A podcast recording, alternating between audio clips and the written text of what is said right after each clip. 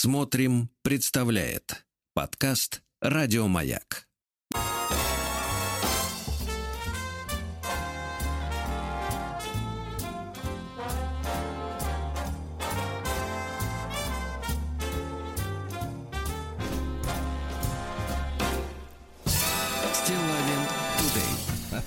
Доброе утро, товарищи дорогие. Сегодня у нас э, четверг. Э, Владика нашего немножко подморозило, да? А я вам так скажу, Тишковец не обманул. Сказал, что насыпет, и насыпала. Давай так, Тишковец наслал на вас э, проклятие. Не на нас, а Да. Ну что, у нас тоже выпал не снег. подвел, не подвел Снег, Тишковец. да. Мгм. Серебрится. Если бы еще луна светила, было бы красиво. Если вы, товарищи автомобилисты, без шипов, сидите дома. Вот. Да, каждому нужен шип. Без него никак. Да. Слушайте, товарищи дорогие, мы, э, я помню, что мы с вами должны дочитать письмо э, человека, который жил с камнем, а потом стал жить с железякой внутри себя. Это я все помню. Слушайте, но я наткнулся на невероятную публикацию. Э, э, Могу сказать, что наша программа, естественно, она мало имеет отношения, ну, скажем так, к экономике и к мировым там процессам, но вы поймете, почему я хочу вам об этом рассказать, потому что это ну, для меня лично это сенсация, А, поскольку просто вот заголовок нескольких статей, я так суммирую, э, буду суммировать в целом, да, э, сводится к следующему, что рожденная в Советском Союзе, в Союзе Советских Социалистических Республик, да, выдвинута женщина, причем из Казахстана, зовут ее Сауле Амарова, выдвинута бидоном на руководить и контролировать, э, значит, э, все банки в Соединенных Штатах Америки. Неплохо. Это неплохо. сенсация. Для меня лично сенсация. Так вот, там история-то какая? Тут очень интересная тема, поскольку человек, это Сауле, она человек идейный. Да? Там история такая, что она училась в Московском государственном университете. Вот. А В конце 80-х годов, то есть, можно сказать, наша с вами э, в какой-то степени ровесница. Отчасти советский человек, да-да-да. Да, не отчасти, дорогой мой. Она получала ленинскую стипендию за отличную успеваемость. Вот. Ну а потом что произошло? Потом 91 год э, победили, э, ну, скажем так, э, ну, наверное, умные люди понимали, что побеждают силы, которые проиграли как раз в октябре 17-го. То есть, э, вот, собственно говоря, вот то временное правительство, грубо говоря, в новой реинкарнации, оно и пришло опять снова к власти. И она, эта женщина, Сауле Амарова, решила не возвращаться из-за, про, так сказать, поездки в США по студенческому обмену. Вот, ну, она видела, что родина гибнет, и, Ой, соответственно, ну что там, осталась... завертелась просто нормально, вроде как нашла, Да-да-да. понимаешь ли, да. В итоге, в Так. итоге она получила там докторскую степень по регулированию нефтяной отрасли, затем второе образование по банковскому надзору. А, уже в 2006 году она была заместителем министра финансов администрации Буша. Ну так, тихонько была, тихонько. Вот, она является также профессором права банковского Корнельского университета, но что самое любопытное, она обладает крепкими, ну то есть не спекулятивными, а крепкими э, левыми левацкими убеждениями. То есть, понимаете, нам рисуют какую картину? Что, мол, Советский Союз прогнил, все мечтали только о джинсах, вот, э, никого не интересовала уже советская идеология, все, все, весь народ считал это все мутью, чушью. Нет, вот оказалось, что стойкие, крепкие ленинцы, а я бы даже сказал, марксисты и троцкисты, да, вот, они оставались, а те, кому не нашлось места в Новой России, уже обновленной 90-х годов, те уехали, естественно, вот. Она, значит, соответственно, э, американские средства массовой информации, узнав о выборе э, Байдена, да, назвали Амарову э, коммунисткой, вспомнив, как два года назад в одном из своих заявлений она заявила, что в СССР, в отличие от США, было гендерное равенство. Зарплаты людей устанавливались государством без учета половых различий. Все женщины получали щедрые пособия по беременности и родам. И то, и другое в нашем американском обществе остается несбыточной мечтой. Но это не самое главное. Это, можно сказать, популизм. Более того, у нее есть претензии к главным воротилам Уолл-стрит. То есть э, Goldman Sachs, JP Morgan, Chase, э, Citigroup. И вообще она считает, э, что м, банки современные работают криво. Нам ведь как рассказывали в 90-е годы, как работает коммерческий банк. Он, значит, размещает у себя депозиты. Ну, то есть вы несете в банк, например, Деньги, свои да. бабки, да? за что вам отслюнявливают проценты щедрые, да, ежегодные. А эти деньги банкиры дают в долг, то есть в виде кредитов. И типа якобы все так и работает. А на самом деле все уже давно не так. Э, дело в том, что а, организации типа JP Morgan и прочее работают во многих сферах деятельности. Вот э, э, кредитов уже нищим не дают, крутят деньги на фондовых биржах, понимаете, да? И если между гражданами и банковской системой есть такие никчемные прокладки, то Умарова говорит, а давайте мы будем давать людям деньги, кредиты напрямую из государственного банка банка, как это было в СССР. Вот.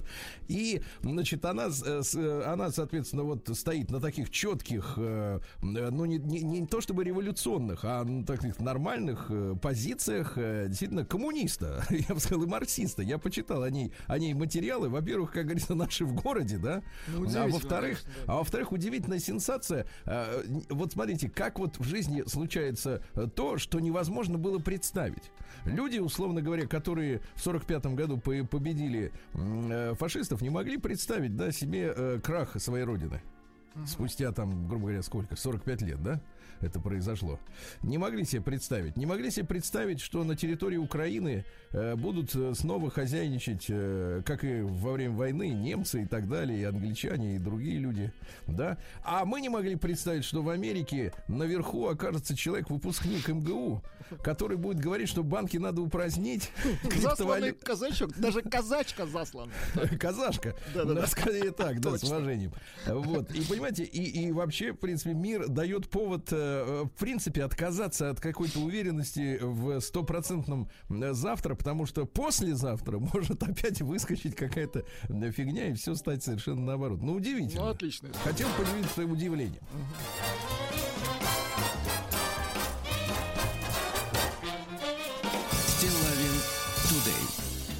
Ну что, нам э, наш долг допис- дочитать э, заметки человека с камнем. Мы со слушателями не очень помним, на чем вы остановились, Сергей Валерьевич. Он бил стену. Точно, вот теперь вспомнили. Дело в том, что врачи запретили человеку с вставленной внутрь него железякой Да-да-да э, физические упражнения, злоупотребление всем тем, что, что составляло, в принципе, всю его жизнь. Угу. А последние 7 лет он пил, ел жирное и, и ходил в качалку. Прекрасно. Давайте, правда, дочитаем.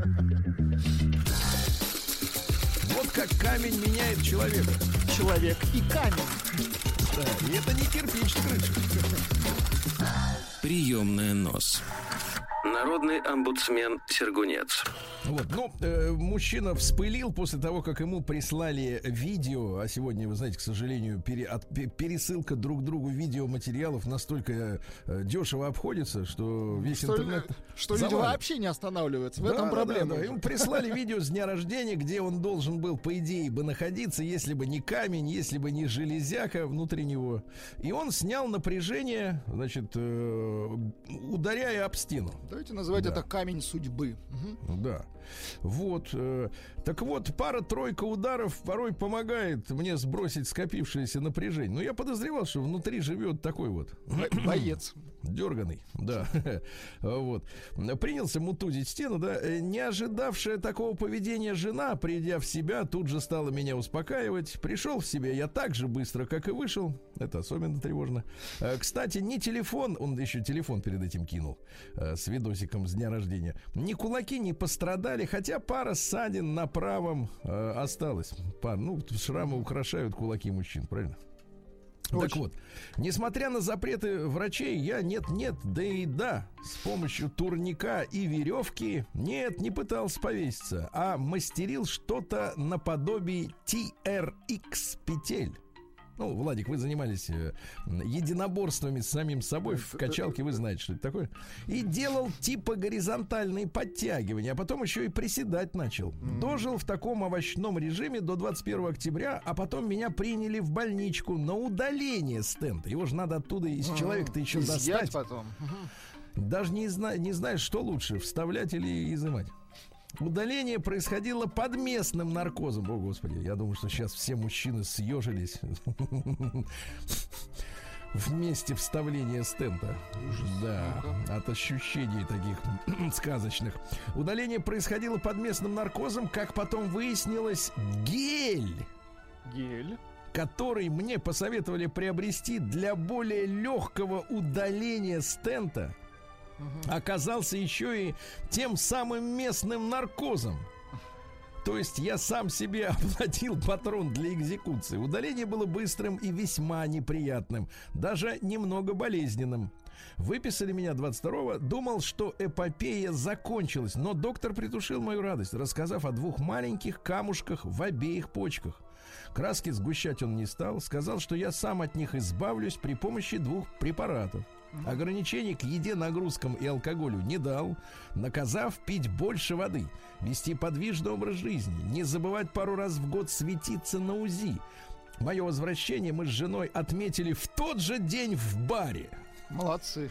Гренками, пивасом, картошкой фри, полирнув все это парочкой вкуснейших бургеров. Итак, человек, из которого только что достали железяку, наш человек идет опять делать то же самое, из-за чего он, собственно говоря, и оказался в больничке. Но вернувшись домой, я не залег на диван, а на почти две недели встал к плите – Просто прежде чем лечь в больницу, я сначала отвез тещу э, в боль... так сказать, в другую клинику на операцию. Так что на мои кулинарные плечи присела еще пара мужичков, то есть тесть и осиротевший в этом году тещин при... племянник, который, ой, как не любят поесть. Угу. На днях, правда, привез тещу обратно из больницы. В общем, так сказать, так и живем, Сергей Валерьевич. Теща вернулась, э, жена накормлена, отлюблена, довольна жизнью. Ну а я, как говорится, качаться, пью и... Да.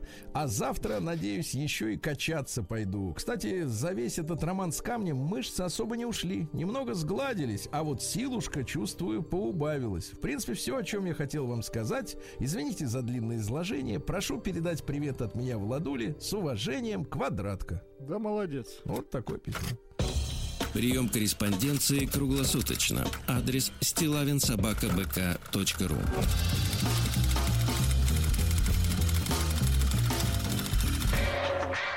Фамилия Стилавин 2 Л. Ну, давайте мы с вами познакомимся с новым автором. Давайте. Наши, потому что мы рады, друзья мои, приветствовать э, вас, э, э, каждого из вас, у кого найдется несколько минут, у кого-то это занимает 10-5 минут, кому-то нужно может, полчаса посидеть, написать текст. Но я всегда рад вашим историям.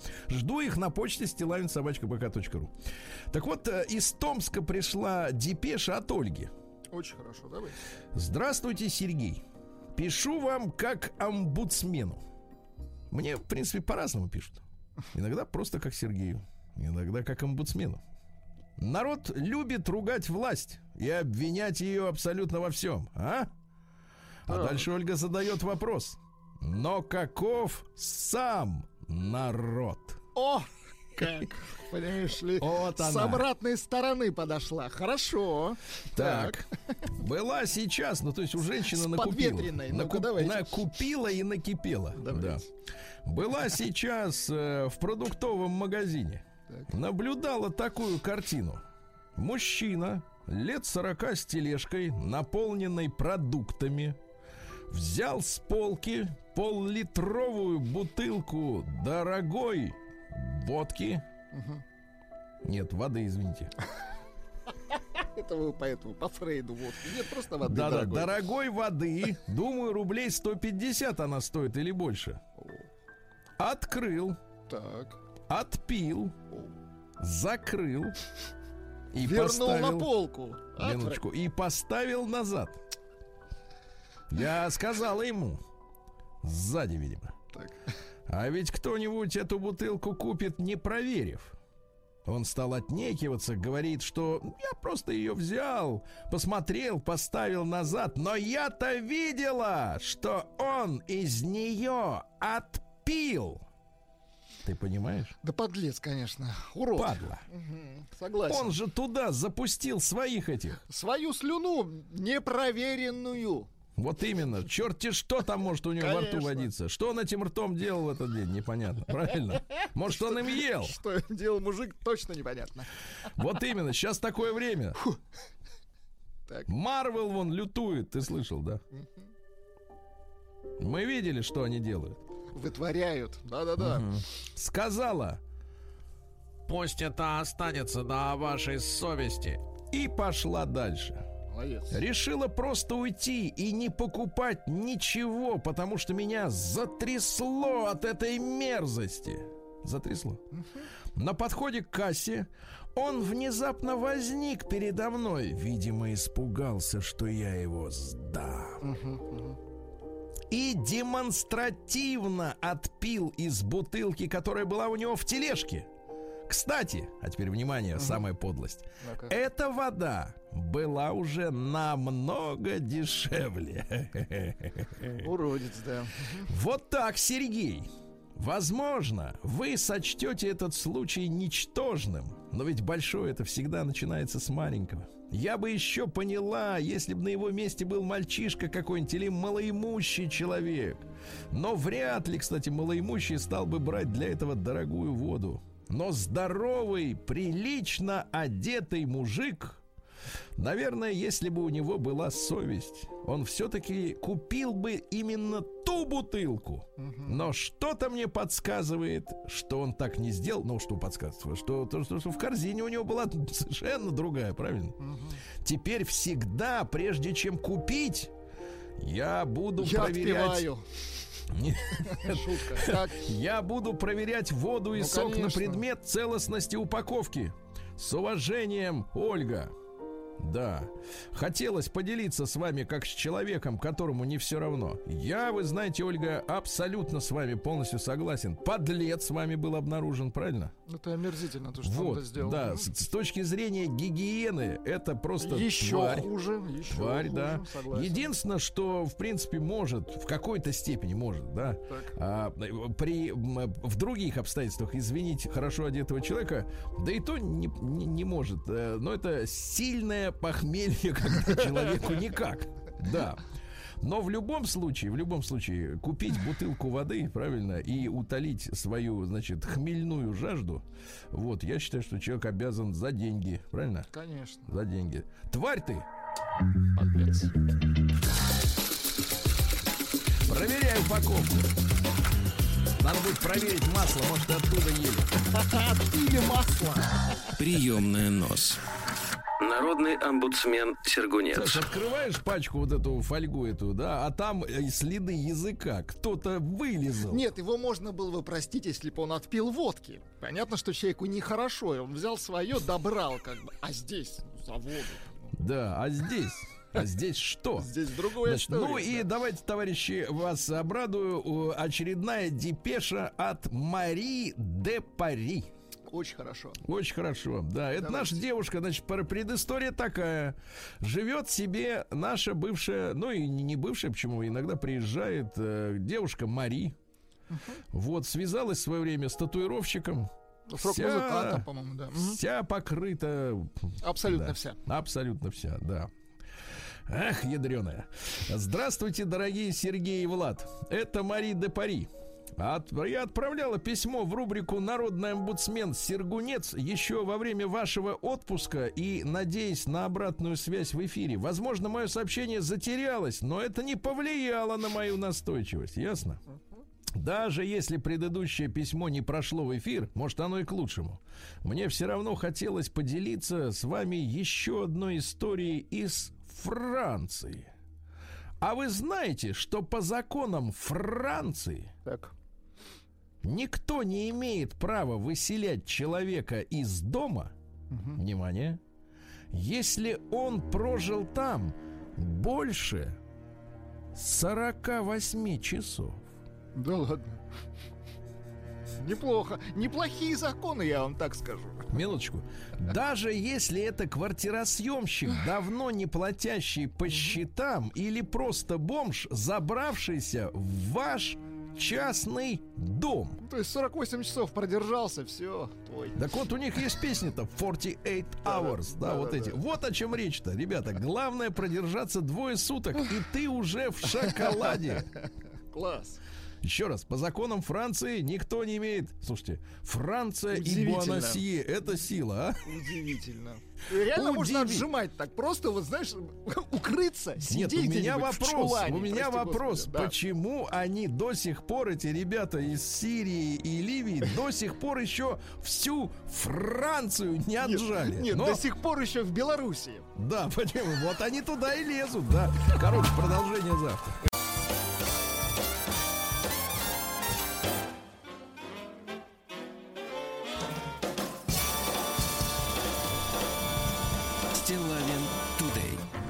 Мои, сегодня у нас 11 ноября. Сегодня день работников восстановительного поезда. Восстановительный поезд, это очень хорошо. Когда сверху шарашит бомба, например. Да, не и дай бог, пути конечно. разрушаются, да. Приезжает восстановительный поезд, чик-чирик, как говорится, и все. Молодцы. День офтальмолога сегодня, замечательный Тоже праздник. нужно. Да. Сегодня в Европе будут, наверное, в- ну как, как они отмечают, день окончания Первой мировой войны. Вот, ну что, э, война-то как бы формально закончилась, а проблемы нет, и в итоге началась потом вторая, правильно? Вот. Нас оставили с носом, потому Вам- что... У нас оставили с гражданской войной, ну вообще, конечно. Ну да, у нас остались вопросы к ним. Международный день энергосбережения. Вот. Выкрути лампочку в подъезде, товарищ. Сделай добро земле. Да-да-да. А Всемирный день качества, Всемирный день шопинга. Ну, в общем, в принципе, наверное, будут отмечать с меньшей помпой, чем обычно, потому что Нет. сейчас принято считать, что новые товары губят планету. Ну и, Да. во-первых, удаленно уже шопинг, как правило. Да, день экономиста в России. В Китае отмечается День холостяка. Хорошо. День холостяка. Их там очень много, кстати говоря, потому что урожай мужской большой. Последнее поколение. В Латвии отмечается День Лач-Плесиса. Лач-Плесис Это это, народный герой типа Ильи Муромца. Из Казани, понятно. Да. А День написания бумажных писем, ну это так, Всемирный день оригами. Вот, это когда клеют там, да, что-то, по-моему. Э, Сворачивают, ну типа того, да. А, сворачивают. но не Сворачивают клеют. и, да. Да. Всемирный день мини-лыж. Вот, кстати, вам бы сегодня пригодились. Снегоступы, да. Да. День фитнеса. Вот, фитнеса. На нем День выросли. металлической музыки. Есть у нас какая-нибудь металлическая? Металлическая, конечно. Давай. Строчи пулеметчик Не, погоди, погоди, классно. за синий платочек.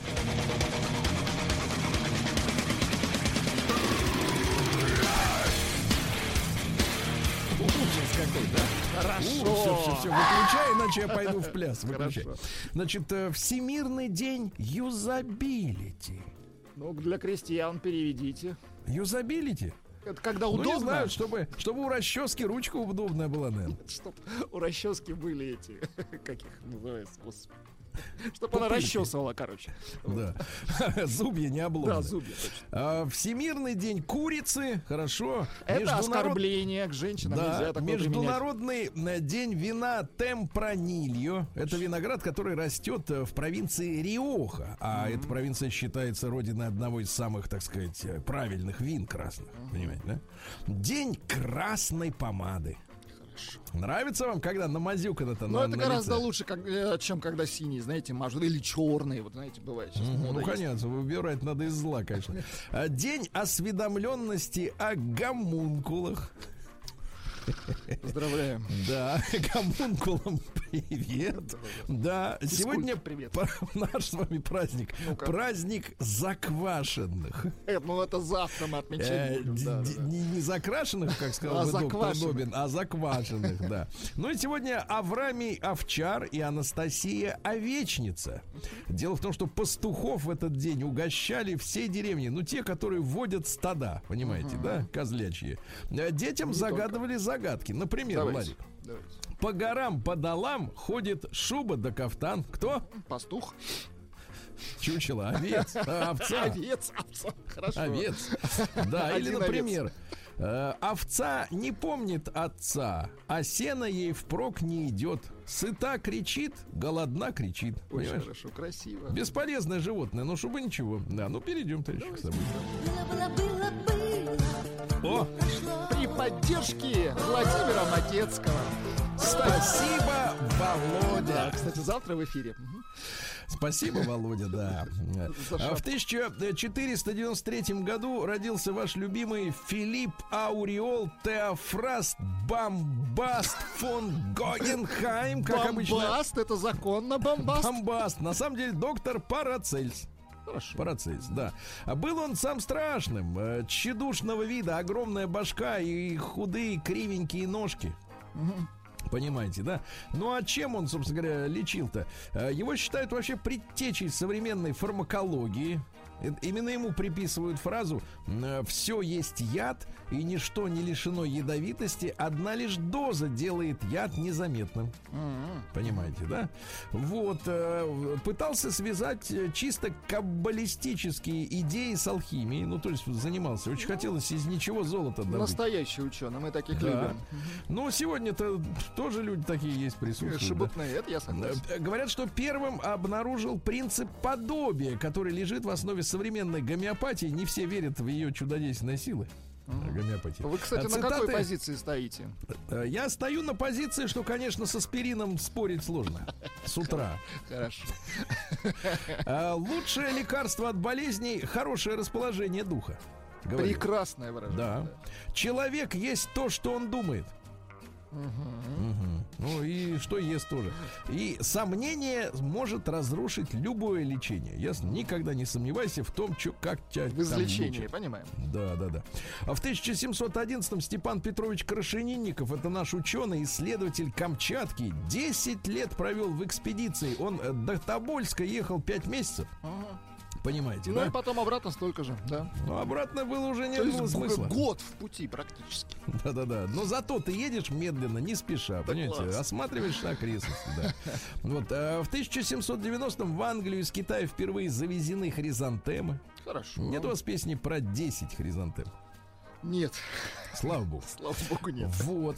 А наш замечательный м, металлург в 1820 году Павел Матвеевич Обухов родился. Ну, до сих пор в Пе- Петербурге есть обуховские заводы. Может быть, они по-другому начи- называются. Но есть э, обуховская м, сторона Ага. в городе, да, э, по ту сторону реки, как говорится. Ну и выдающаяся семья мастеров, да, э, ну, конечно, в советское время их называли угнетатели трудового народа, но на самом деле технологически они сделали очень много для нашей армии, для вооружений, то есть сделали, это невозможно было себе представить, что после поражения э, в Крымской войне, где у нас было, ну, просто омерзительное вооружение, да, Состояние, да. они фактически, ну что там, за за какие-то 15 лет превзошли в качестве крупповские пушки. Мгм. То есть и Молодцы. по скорострельности, и по э, крепкости стволов, потому что для пушки очень важно не, не развалиться, когда она стреляет. понимаете. Ну и, друзья мои, сегодня же мы отмечаем с вами праздник-то прекрасный. Ну-ка. Сегодня 200, 200 FM, 200 лет Федору Михайловичу. Сегодня в 9.30 опять Сартаков. Опять Да, это как- очень, это наш подарочек, да. Э, Так вот, друзья, мы поздравляем всех вас э, с днем рождения нашего замечательного, как его там называют, детективщика. Да, Ну вот. Э, Давайте цитаты. давай. Да. Люди не любят, более того, ненавидят тех, кого они обидели. Интересно, да. А? Мгм. Хорошо. Да. Жизнь задыхается без цели. В каждой женщине есть своя изюминка, но для того, чтобы ее, ее, ее найти, Так. не нужно крошить весь пирог. Тоже элегантно, да? Ясно? Не надо 10 лет искать, что ж там вот, такое. вот она, изюминка. Да. А, сарказм – последняя уловка стыдливых и целомудренных сердцем людей, которым грубо и навязчиво лезут в душу. Хорошо. Да. Деньги – это отчеканенная свобода. а? Но ему виднее, да. Да. Ну и, наконец, красота присуща всему здоровому. Если уродлив кто-то, так значит нездоров. Мгм. Вот так, да.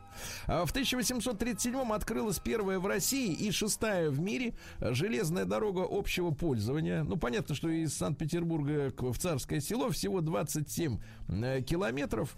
Э, Вот. Ну и что, поехали. Рейс длился, кстати, 35 минут, 27 километров и 35 минут, то есть меньше километра в минуту. Вот. Ну, а потом уже... кстати, максимальную скорость э, паровоз проворный, так он назывался, а, да, достиг э, максимальной скорости 64 километра в час. И причем у него было, э, посмотрите, у него было 8 прицепленных вагонов, а мощность этого паровозика была всего 40 лошадиных сил. Вы представляете себе? это? А он разгонялся до 60 км в час. Что сейчас не так? А, потому что крутящий момент, вот это самое важное. Э, Лошадиные силы не самое главное в транспорте. В 1842 в городе Пльзене Краси- это красивое Чехия. название. А, Впервые подан новый сорт пива Пилзнер или Пилс, да, лагерное пиво. Дело в том, что богемские пивовары не были обязаны следовать э, германским законам о чистоте пива, понимаете, да? И в итоге э, качество очень сильно упало, и за 4 года до сегодняшнего события разъяренные горожане прикатили несколько десятков бочек пива к ратуше, ну где государственная власть сидела, разбили их перед входом, говорят, не желаем больше пить шмурдяк ваш. Вот. Ну и городские власти приняли решение построить собственную пивоварню по баварским технологиям. И появилась пивоварня, которая называется Пльзенский Проздрой. Вот, я, кстати, там бывал. Замечательное место. Выйти оттуда быстро невозможно. Невозможно, да. Да, да, да. Пригласили пивовара Гролла. Может быть, Грольш это тоже с ним как-то связано, возможно. Э, И вот он сварил из солода отборного хмеля, да, из города Жатец. Помните, Жатец Да, да, да, фигурирует тоже, да? Вот, чи- чистейшая вода и легкий аромат, густая пена. В общем, все как любят люди. Ну, Да. Настоящее искусство, да. Да, в 1843 в России учреждены государственные сберегательные кассы. Очень хорошо. Да, да, да, потому что куда монеты Несите свои денежки. Да, да, да. Да, по банкам и углам. Да, вот такая вот история. Пол, Поль Синьяк в 1863-м это французский художник, который вместе с Жоржем Сера развивал технику пуантилизма. Пуант это point, то есть точка, Точка, точечная да. графика, да? Пиксели. Отходишь на, на, на 100 метров, видишь, о, картина. Предтеча, да, LCD пиксельных. Да, Мгм. вблизи ничего. Вот так вот. Э, В этот день, друзья мои, Джордж Паттон родился в 1885-м. Это американский генерал, один из главных генералов американского штаба. Вот. И вы представляете, говорят, что у него он отличался кровожадными речами. Он возбуждал ненависть по национальному признаку. И в итоге это привезло к так называемой бискарской резне. Вот когда американские солдаты убили э, 74 невооруженных э, итальянских военнопленных и всего лишь двух пленных немцев. То Вот есть урод, Паттон натравил просто, да? натравил, а те их размочалили. Представляете, каким даром слова обладал? Паршивым Вот. даром, я бы так Говорят, сказал. э, нервы у меня, говорит, шалят. Как снаряды летят, слышу, а взрывов нет. Подлец, Понимаешь? Вот, так, вот такой вот, как нервный генераль.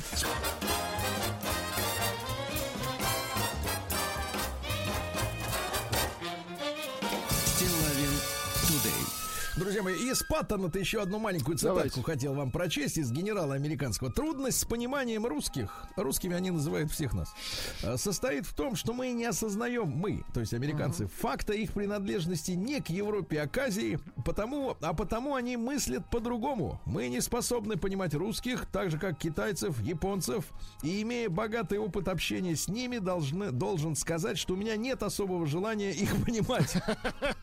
Подлец, конечно. Если не считать понимание того, какое количество свинца и железа требуется для их истребления. Вот твари. Уродец. В да. дополнение к другим азиатским свойствам их характера, русские не уважают человеческую жизнь. Они сукины дети, варвары и хронические алкоголики. какой урод, а. Какой урод, а, действительно. Вот.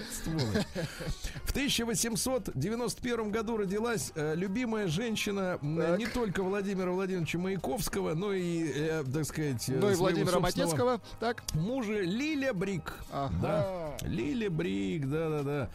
А, цитат какие? «Страдать Володе полезно, помучается, напишет хорошие стихи. Лучше всего знакомиться в постели». Сейчас говорят, что были какие-то некогда целомудренные люди. Когда они были? Настроение из-за здоровья отвратительное, говорит. Для веселья купила красных чулок, надевая их, когда никто не видит. Очень весело. Все Понятно. четко. Лаки Лучанов в 96 году родился в 1800. э, ну, американский гангстер. Взял проституцию под контроль и стал сутенер номер one. Номер. Мгм. 200 публичных домов в Нью-Йорке ему принадлежали. Э, Доход э, был 2 миллиона, 20 миллионов долларов. Да так и говорите, не кислый доход был. Да, да, да. Вот. И, кстати говоря, Лучано один из немногих гангстеров, который умер собственной смертью. Видите, какой изворотливый. Э, Цитат такая. «Я слишком поздно понял, чтобы заработать миллион честно, нужно столько же извилин, чтобы заработать его нечестно. А чтобы надуть человека, сегодня нужен патент». Вот такая история. Э, В в 1920 году Красная Армия завладела Перекопом. Это перемычка между м, полуостровом Крым и континентом, после чего ринулась в Крым. В 22-м Курт Воннигут родился. А там, кстати, почему завладели Перекопом? Замерз этот, э, вода замерзла. И по льду, и пошли. Там топи же, болотистая местность. Вот, и было очень холодно. А из Воннигута цитаты. Люди нуждаются в хорошей лжи, потому что кругом слишком много плохой. Плохой лжи, отлично. Да. Я потерял много друзей-писателей, и все они давали мне свои работы со словами «прочти и скажи, что думаешь». Ну, я и говорил. Подлец. Мне кажется, что процессом эволюции управляет какой-то инженер от бога, поэтому на свете есть жирафы, бегемоты и ганаэум. О, боже. Так. Да.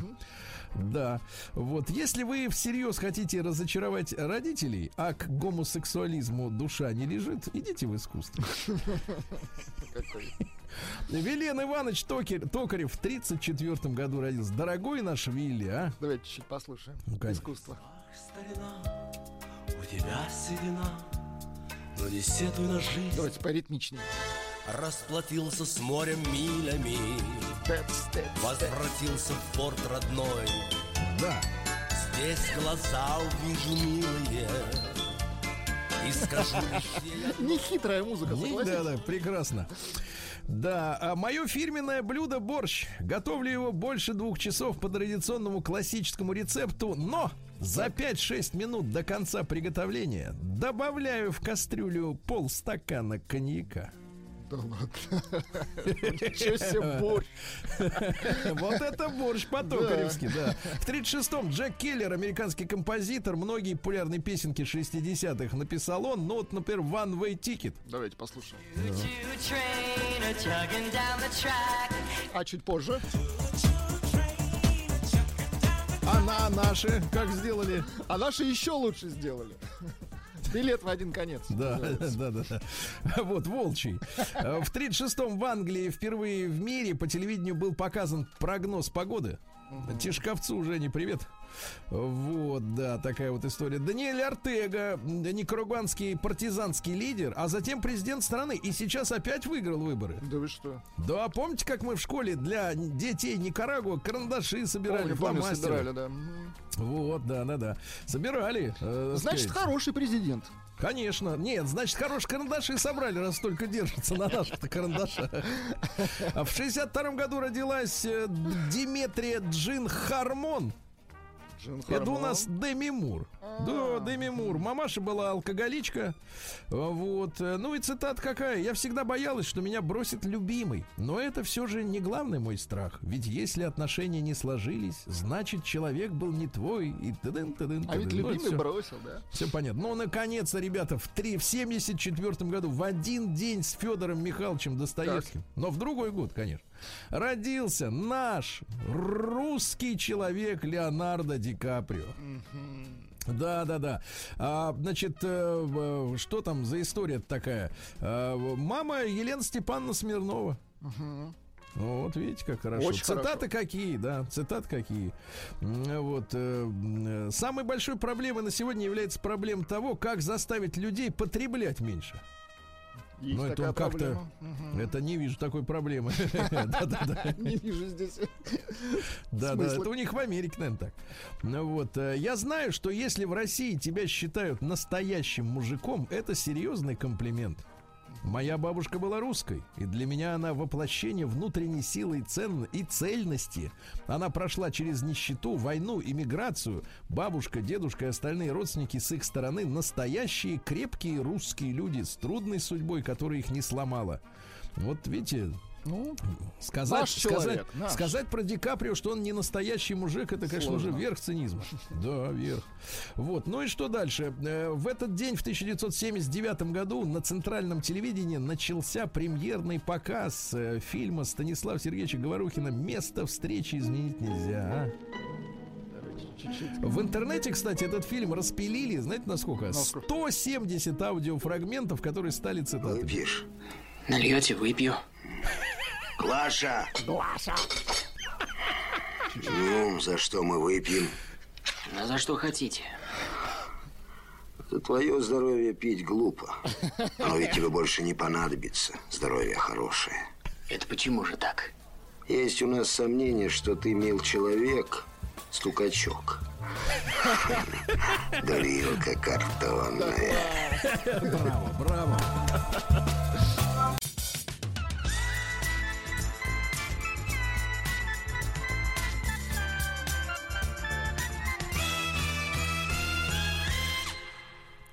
Стилавин Тудей. Да, друзья мои, туды у нас, как говорится, э, погодка такая. Вездей. Да, да, да, да, весь день. Э, Вот будет идти снег э, около, как говорится, нуля. И то та же самая погода в, то, в том городе, куда мы сегодня отправимся. А? Интересно.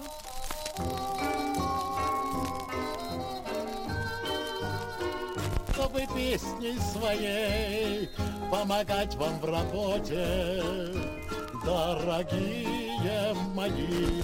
Новосибирцы. Сегодня Новосибирск у нас, да, давайте посмотрим, как живет этот прекрасный большой город. Неоднократно там бывал. У сибирячки сняли штраф за прогулку без маски по московскому магазину, в котором она не была. Ничего себе. Якобы она разгуливала по магазину «Пятерочка» в Москве без защитной маски. Вот это чудеса цифровых технологий, а? Фантастика. Надо признаться, что была. И все легче будет. Новосибирские производители добились лучшей урожайности зерновых за всю историю региона. А? Молодцы. Хорошо.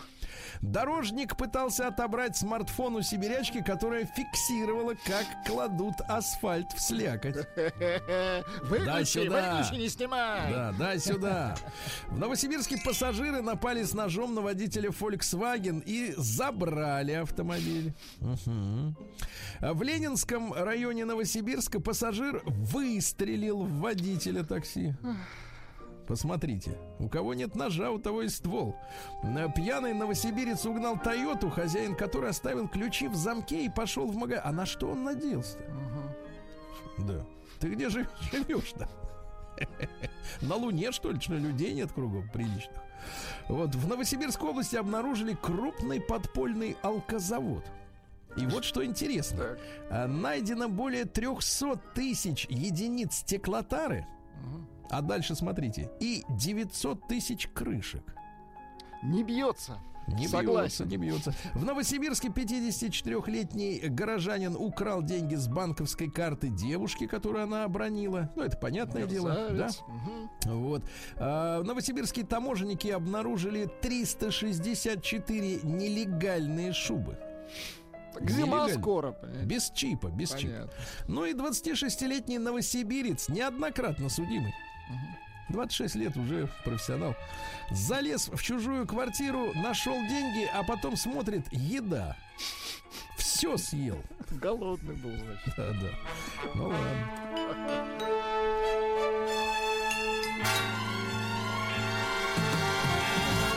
Стилавин Тудей. Так, ну что, товарищи, на заметку э, любителям выяснять отношения. Рэпер Шок. Два. Шок Мгм. Шок Отомстил Жигану, не путать с Джиганом. Это разные артисты. Это разные люди, вообще разные судьбы. За конфликт десятилетней давности. Короче говоря, подрались. А, вот, э, в принципе, может, мы как-то и к дуэлям дворянским вернемся. Ну, слушайте, ну это же люди культуры. Как вот можно Да. а? Ну как, пистолет в руку и вперед дуэльный. А YouTube прекратит показывать количество дизлайков под видео. Ну, то есть, Чтобы когда не не нравится. травмировать психику, понимаю? Да. А назван самый сексуальный мужчина уходящего года по версии журнала Люди. Так. Им стал некий актер Пол Радд. Первый раз слышу. Говорят, что он снимался в Ромео и Джульетта с сегодняшним юбиляром Леонардо Ди Каприо. Правила виноделов, э, Великий Гэтсби, ну, правда, еще и экранизация 2000 года. Э, Снимался в фильме «Ночь муз- в музее». Ужин с придурками. Но как он выглядит? Ну, короче говоря, вытянутая худая морда. Вот все, что вам надо знать. Большинство россиян заявили о готовности уволиться с работы ради своего э, хобби. Представляете? Ничего себе. 61% готов уволиться. Прям сейчас уйдет. Вот, э, какие хобби-то у людей? Э, 15% признались, что занимаются столярными работами. Так, Каждый десятый э, автомеханик у нас. так. Кручу, верчу, катализатор спилить Слушайте, а где хочу. ры- рыболовы? Давайте, 9% плотничества. Нет, рыболовы это они же, так сказать, Это работа, история. да, понимаю? Да, это не работа, это, это душа. 8% отдали предпочтение слесарным работам. Делают бутафорию, ювелиры есть. Слушайте, понимаешь, люди да. хотят работать руками. Это очень да, хорошо. скульптурой и живописью 7%. А 4% гончаров. Вы представляете, Да режут, режут по дереву, по металлу, куют. Стеклодувы у нас есть, представляешь? Фан- Фантастика, да. А теперь, значит, как бы им уйти до с обычной работы? Только 16% из них получают от своего ручного, ручного труда хоть какую-то прибыль. Вот поэтому и не уходят, понимаете, да? Дальше, детективнейшая история. Драгоценности дома Романовых, спасенные из горящего революционного Петрограда, а, проданы на аукционе почти за миллион долларов. Там история такая, что Мария Павловна, это великая княжня, тетя императора Николая II, э, подговорила аристократа английского Альберта Генри Стопфорда прокрасться во Владимирский дворец на Дворцовой набережной, который еще не успели разграбить. Там 360 комнат. Ну Вот. И, значит, оттуда стырить эти драгоценности. В итоге аристократ переоделся работягой. Так. Проник, э, соответственно, в дворец и э, осенью 17 года отправился в Лондон с двумя стами 44 украшениями. Понимаете, То да? он вор, по сути. Но нет, он украл у рабочего класса. Так вот, и что, ну, что самое интересное, вот сама та Мария Павловна, которая-то и подговорила переодеться, через э, пару месяцев после обретения украшений скончалась от болезни. Да, да, да. Электрический купол для защиты от дронов изобрели российские военные ученые. Замечательно. Очень хорошо. А Виктор Сухоруков, мы тоже недавно тут поздравляли его с днем рождения, да? Объяснил, почему ушел из театра Моссовета. Говорят, э, режиссер хамил, Да вы а что? директор был равнодушен. Хамил вот Вити. вот, да, да. Отвратительно. Э, Олич, тренер сборной Хорватии, позволил себе сказать, что россияне ехали в сборную словно в тюрьму. Да. Вот дальше. Офтальмолог Шилова сказала, что зрение очень портит три вещи. Слабое освещение, чтение в транспорте на ходу и недостаток воды. То есть э, глаза пересыхают и Недостаток портятся от воды? этого. Да. Названы самые ресторанные города России, товарищи. На первом месте Сочи, ну, по количеству заведений на душу населения. Наверное, да. Потом Махачкала и Калининград, да. Самые низкие результаты следующие. Оренбург, Иваново, Ижевск, Ульяновск. В шесть раз меньше заведений, чем в Сочи, да. Не доедают, понятно. Ну и еще, давайте на заметку, так сказать, э, э, э, пытливым. Новый вид жилья появится в России. Все вы знаете уже слово таунхаус. А теперь еще хотят узаконить так называемые лейнхаусы. Ничего себе. И еще и, ты не поверишь, дуплексы. Так звучит-то не Дуплексы. Ну и, наконец, давайте, товарищи, мать и дитя, рубрика. Э, найден способ предсказать психические расстройства по молочным зубам. Если у вас остались молочные зубы где-то спрятаны, знаете, иногда сохраняют бабушки там, да, посмотрите на них. Дело в том, что есть на зубах этих молочных так называемые годовые кольца. И при помощи их можно выяснить, подвергалась ли мамочка стрессу во время беременности. А по этому стрессу определить, что и вам может передастся психическое расстройство. Вот Это так. наука. Так что ищите зубы. Кольца ищите.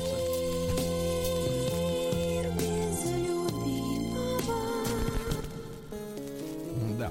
Ну что же, новости из женского мира. Э, Женщина-трансгендер Юлия возглавила региональное отделение партии в России. Ну ведь, Да. значит, можно. Раньше был роман. Не надо смеяться, это, Это, это серьезное дело. записанный смех, причем Вот так вот. Потом политика и все, и теперь вот никакого романа нет. Да, ну что же, э, скрывавшая ранее фигуру Билли Айлиш снялась для рекламы Топлес. Посмотрел фотографии. Ну-ка. Раньше было лучше. А это не вам решать. Да, да, да. лучше.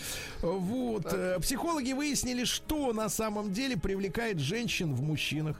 Вы представляете, они все это время врали, что они сапиосексуалки, и что их привлекает, возбуждает интеллект. Все это вранье женское. На самом деле. На самом деле, несколько экспериментов показали, э, что э, интеллект, конечно, э, так сказать, важен, но сам по себе никакого эффекта не производит. Самое главное, это все-таки внешность и чувство юмора. Врали все это время, понимаете? Врали. Вот. Э, Более того, женщины оказались у нас в стране недовольны зарплатой своих избранников. 63% женщин говорят, что их мужики мало зарабатывают. Ишь ты, Ты понимаешь? отвратительно. Недовольны. Недоволен. Пойди Недовольны. сама. Вот, да. Наталья Арейра, которая получила недавно наш паспорт, да. А вы считаете, как, она актриса или она певица? Ну, красавица просто. А, вот молодец, достаточно, молодец. честно говоря. Вот, она хочет сыграть труженицу наконец-то. Не получится. Все это, все это время она ее не играла. Хочет сыграть сильную русскую женщину. В Да. поле. А вдова Николая Караче- Караченцева Людмила Поргина раскритиковала возвращение спектакля о двух гомосексуалистов в театр. Раскритиковала. Ну, значит, не Да. нравится. Вот, да. Ну, еще пару Давайте. сообщений, что у нас такого интересного. А, ну ладно, остальные еще более грязные. Давайте перейдем лучше к капитализму. Молодец. Остановился. Новости капитализма. Да, ну что, литовский депутат э, э, оказался без штанов во время онлайн-заседания парламента. Они сидели в зуме, и тут ему позвонили. Встает, а у него красавцы там под, под рубашкой труселя. Маятник Да. Фуко. Отвратительно. Не ожидал, что придет, придется встать, да. Ну вот. А что еще интересного? Дрон впервые снял на видео помещение Чернобыльской атомной электростанции, которые не исследовались после аварии ни разу. Он туда залетел, все зафиксировал, умница, все хорошо. Элтон Джон впервые появился на публике с палочкой. Не с папочкой, а с палочкой, да. Ну вот. До этого без А, нее обычно, да? Да. Ну, теперь уже да. А, британка притворилась больной раком. Вот Так. тут тварюги, да, чтобы собрать денег. И получила срок. Э, Собрала со знакомых, э, ну не бог весь сколько, 2700 долларов. Ну. Потратила на собственные нужды. А потом еще и подала заяву в страховую компанию, но там заподозрили что-то нечистое. И, соответственно, ее проверили и два года условно дали. Какая Вот. сволочь. Мгм. А, Дальше э, ужас. В Швеции предложили менять пол гражданам без медицинского осмотра и одобрения родителей с 12 лет. Да, а знаете, как этот закон называется? Быстропол. Да-да-да. А Вечером мужчина, Да, да, утром да, девушка. стулья. Да, жених довел себя в Китае до инсульта в 25 лет, э, чтобы красивее получиться на свадебных фотографиях. Пошел качаться, в итоге инсульт теперь не ходит. Вот. Э, Семья в Мексике исполнила последнее желание мужчины, похоронили в грузовике. грузовике. Ну и приятная новость, давайте, для тех, э, у кого, так сказать, таких э, богатств нет. Домашний кролик в Великобритании сгрыз домашние вещи хозяйки на 200 тысяч рублей. Сумку Луи Виттон, кроссовки дорогущие, туфли дизайнера Александр Макквин за 40 тысяч рублей. В общем, все сволочь сгрыз. Какое Вот. прекрасное диетическое мясо теперь появилось в семье. Да, ну давайте перейдем к нашей, так сказать.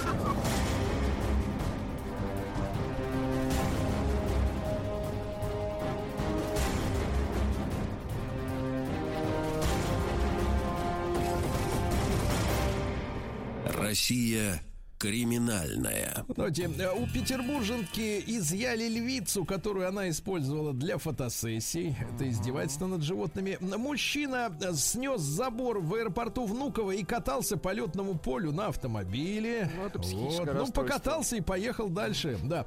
А В сети выявлено свыше 60 фейковых сайтов Pornhub, которые крадут пароли у россиян. Отвратительно. Слушайте, а значит, э, люди-то очень, так сказать, охочи до этого дела? Нет, нет, да и да. А, Ну, Когда опускается Сергей, солнце, они Сергей лезут. Все в рамках закона. Ну, кстати, порнхаб-то забанен. Что значит в рамках закона? А фейковые Нет, работают. ну, видите, если, как. если вот они на него получается, что... заходят, значит, да. Нет, они заходят-то на фейк. Ну, понятно. В этом проблема. А двое подростков гонялись за косулями на автомобиле в Якутии. И кричали, надо было давить. Вот идиоты. Еще и без прав, естественно, да. А у экс-солистки группы Ленинград э, украли э, с десяток ружей, которые она хранила в загородном доме. Целый арсенал, Зачем представляете? столько?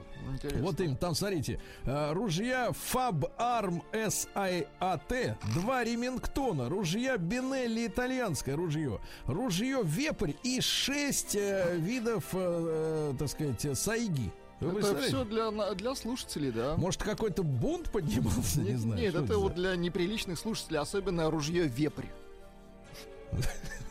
Да, сразу раз и все. Всё. Ну а дальше самая настоящая трагедия, товарищи. Э, Я такого, честно говоря, даже не ожидал. Это у нас Краснодарский край. Э, В станице Новоджерелиевской Краснодарского края полицейский заставил женщину, которая нарушила правила дорожного движения, заняться с ним сексом. Ай-яй-яй. Она развернулась в неположенном месте. Старший лейтенант Кудрявцев остановил Hyundai Solaris и начал впаривать, что девушка лишится водительских прав, хотя всего лишь штраф полторы тысячи рублей. Склонил к сексу. Затем приехал напарник по фамилии Чумак, видит, что ему уже ничего не досталось, начал э, прессовать, чтобы при, э, выписать еще и штраф все-таки окончательно. В итоге приехал муж Мгм. Женщины Да. который не знал, что в принципе штраф уже погашен при помощи секса. И погасил сам? И при... Вы, вы, Нет, ну я, я вижу- пытаюсь выяснить ситуацию, как, Вы- как, как они решили эту проблему. Я проблема- вижу, вы, я вижу, я вижу, что вы Что, что я вижу, забываетесь. что у мужчины не может полторы тысячи рублей, чтобы... Нет, он привез 15. О, Он начал гасить деньгами, молодец. а не так, как вы предположили. Нет, Вы представляете, какие мерзавцы? В итоге отпустили, отвратительно. отпустили супругу без штрафа. Я не знаю, как она ему рассказывала, что она уже оплатила. вообще ужасно. После конечно. того, как в руководстве узнали о случившемся, инспекторов уволили. Да, и возбудили уголовные дела за злоупотребление должностными полномочиями. Вы представляете, какой кошмар? Ужасно. А как дальше этим людям жить друг с другом в семье, а? После погашения штрафа.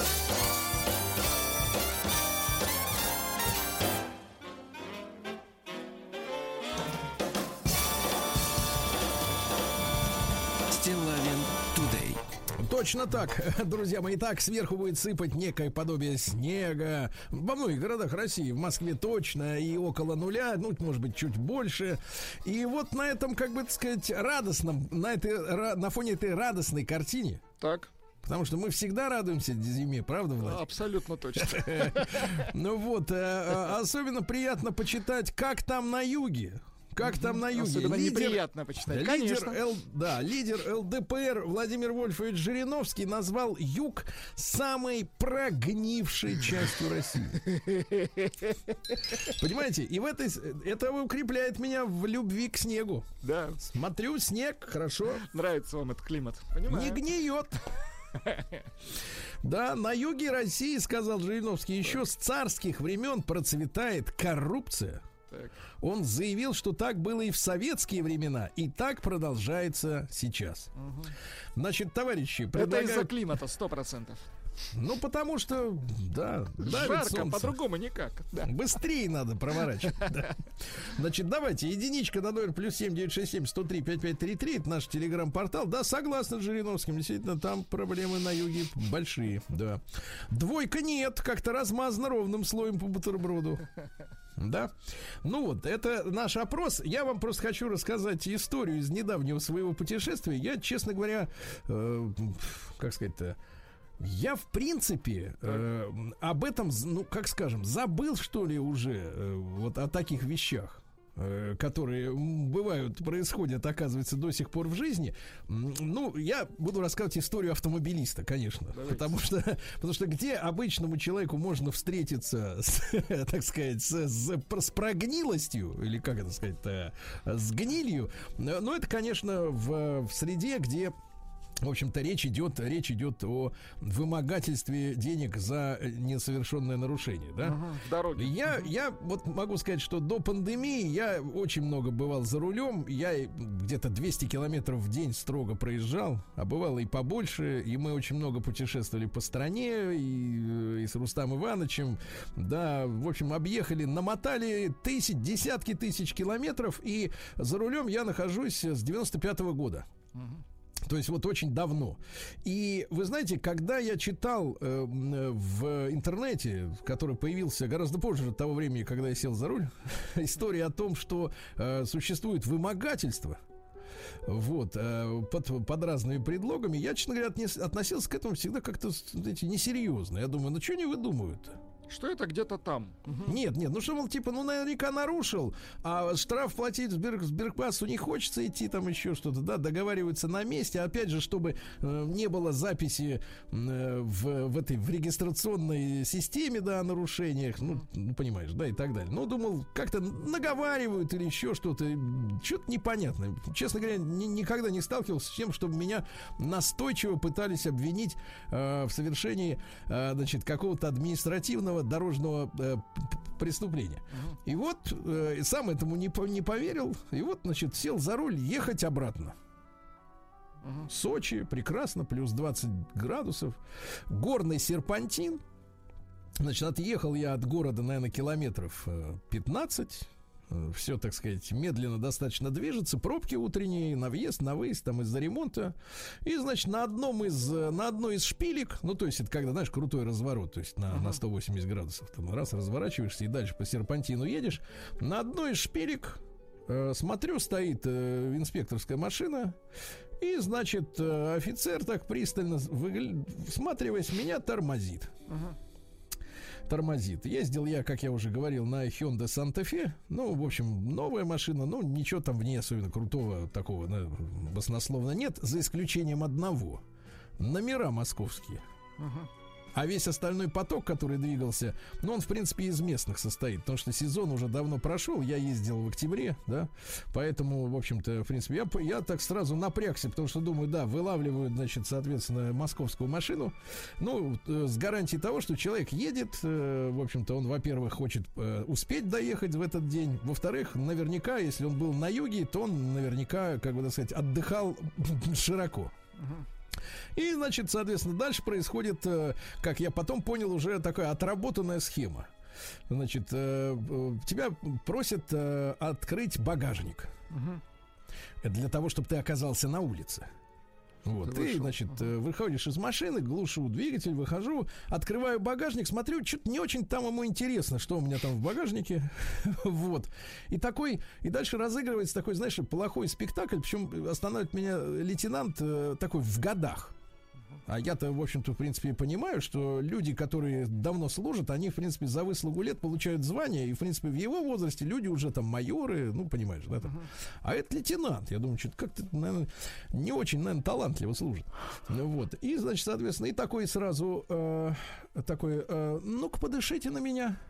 Я на него дышу. А я, вы знаете, Владик, я, соответственно, как бы не являюсь отпетым врагом алкоголя, но, естественно, я понимаю, что он перед дальней дорогой. Не, ну вы ответственный мужчина. И, во- и во-вторых, я, э, в общем-то, не пью водку литрами, никогда я не люблю, и крепкие напитки не люблю. Но при моих габаритах, условно говоря, даже если я выпью несколько бокалов там э, вина хорошего, как с- э, сухого, да, э, в, в обед, то на следующий день сев за руль э, даже утром, ну, естественно, ну, какие там.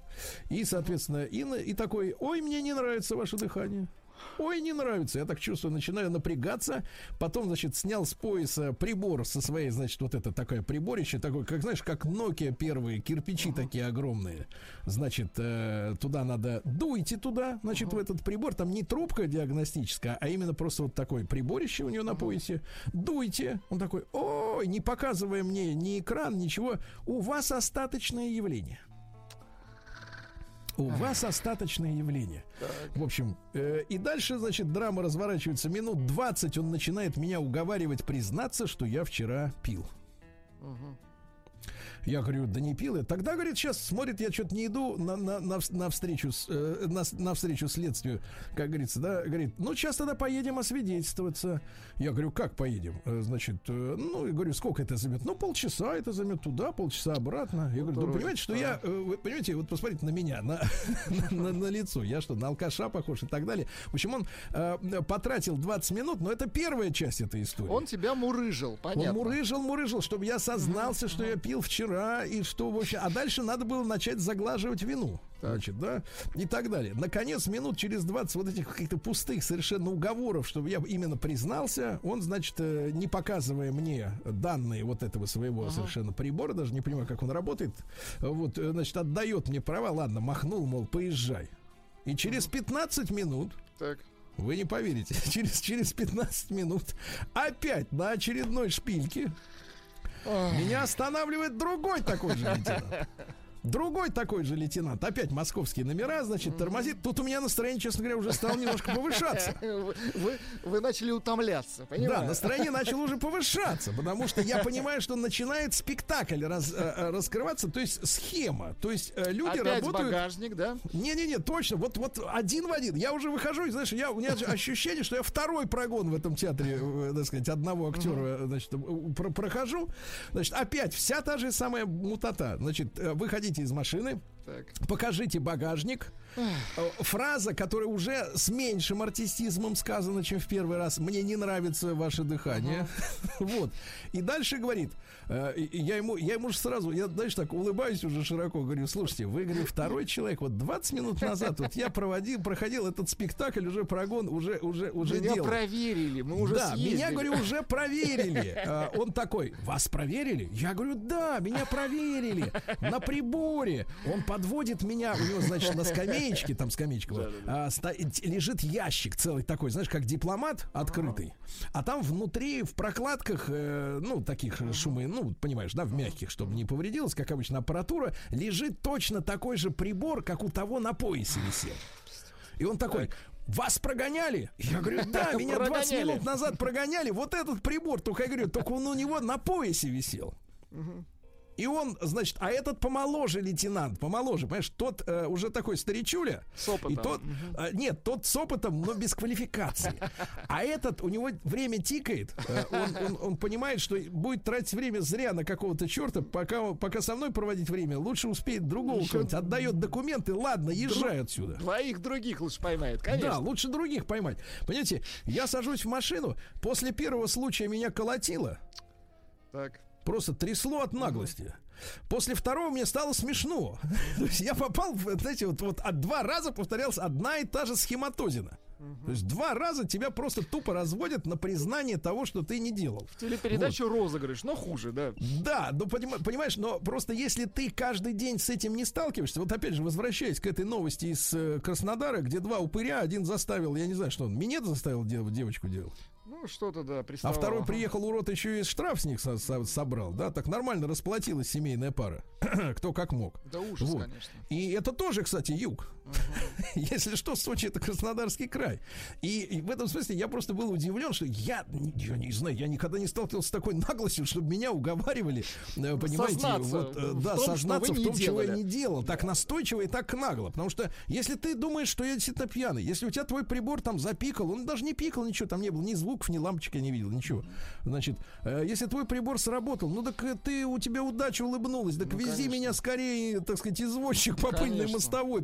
Принимайте меня, ребята, ну что, статистика будет э, отличная. Ну, что за Но ты цирк? меня Конечно. хочешь, чтобы я просто сознался, внутри себя сам зашкварился и, со- и начал расплачиваться с тобой за свое собственное признание, понимаете? Но самое смешное, это вот действительно последовательность действий. То есть Ну, да, да. у, меня, у меня появилось ощущение, что в каком-то едином центре, значит, прописывается вот эта тема. Ну, это номер Что? из э, цирка Дюсолей, да. Да-да-да, вы, значит, причем на аутсорсе, понимаешь, то есть это где-то во Франции придумали, да, а вот циркачи местного разлива, они, значит, ну как-то про- перевели с французского и начали это дело воплощать, и все до элементарно, вот как бы, так сказать, все вот так вот повторяется. И я подумал, что, знаете, э, в, Сочи столкнулся э, во время одной из прогулок э, с Никитой Панфиловым. Ну, замечательный актер, и в Духлесе, помните его такой замечательный. Он, значит, э, не первый сезон уже изображает э, на, кино, на телеэкране, э, значит, офицера, подполковника, там, э, значит, ну, как бы повышает рейтинг доверия граждан к сочинским полицейским на экране. А в то же самое время вот какая-то вот эта мелкота, она занимается тем, что людей просто берут на, на страх. И чего толк тогда вливать деньги в какую-то, ну, условно говоря, теле, так сказать, пропаганду э, таких замечательных, хороших, честных, веселых, прекрасных этих специалистов, если здесь же под боком, где ведутся эти съемки, да, а, значит, орудуют, э, так сказать, ребята, которые занимаются чистым разводиловым. Вымогательством, да ужас. И конечно. даже это даже я, я не могу даже у меня даже слово родилось. Я даже не, не могу э, назвать это коррупцией. Коррупция это высокое светлое слово, когда речь идет о миллиардах. Это поберушничество. Да, да, да. Понимаете, да? И, и мне как-то, знаете, с одной стороны было и гадко, и стыдно, и смешно. И в этом смысле, в общем-то, если мы опираемся на э, Жириновского, то и как бы, так сказать, я согласен. А какие цифры? Слушайте, цифры печальные. Сто процентов согласны Жириновским. с Жириновским. Сто процентов. Вот такая история. Не произошло бы со мной, никогда бы не произошло.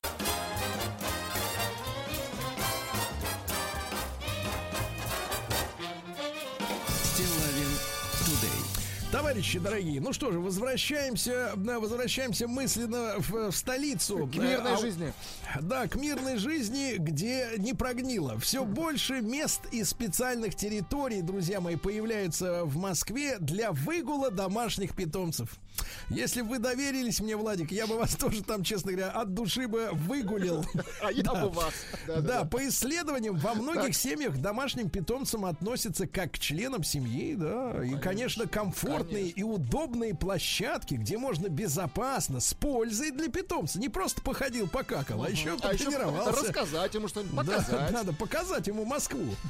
Вот, э, провести время с пользой. Это просто необходимо для мегаполиса. И в рамках программы мэра Москвы «Мой район» уже открылись э, четыре новых пилотных площадки для выгула собак. Причем, э, по статистике, ведь Москва это город собачников, а Питер, кстати, город кошатников. Вы помните, да? Так вот, мы узнаем у нашей гости, руководителя Центра экспертиз и интегральных моделей Юлии Шульга. Узнаем у нее, э, как московские собаководы, не собачники, а собаководы, оценили это новшество. Юлия, доброе утро. Да. Доброе утро. Да, Юль, ну а что ж такого нового, ин- инновационного и принципиально свежего было применено вот на этих четырех пилотных площадках? Что там, что мы еще не видели? О, мы многого не видели. Мы не относились так структурно к тому, чтобы создать правильное пространство в городе. Же не только площадки. Площадки – это начало. А учесть интересы жителей, причем тех жителей, у которых собаки есть, и внимание тех жителей, у которых собак нет, чтобы всем оказалось хорошо и комфортно, вот это, наверное, какой-то новый шаг в том, что мы сделали. Кроме всего прочего, много продумано про безопасность. Сделаны дренажные системы, безопасные входы, зоны разведены для больших и маленьких животных. Достаточно много деталей. Самое главное в инновационности, а скорее даже в правильности, это то, что это какой-то первый шаг к созданию масштабной инфраструктуры в городе, которая позволит и одним людям с собаками, и другим людям, у которых нет собак, которые не хотят пересекаться, жить в комфорте и балансе, а, вот эту грань мы ищем и, и стараемся соблюдать. В пилоте, как нам кажется, смогли ее реализовать. Так, а э, где вот эти площадки, например, расположены, чтобы мы могли товарищи с собаками подойти сегодня? В СВАУ есть две площадки. а, Это Анадырский проезд и Стадионный проезд. Есть э, в Юго-Западном административном округе а, площадка. А, Есть площадка на Беловежской улице. Ну, то есть они все как раз находятся на сайте программы «Мой район». Они все описаны. Можно сходить, посмотреть, написать отзыв. а, Захотеть такую площадку в своем районе.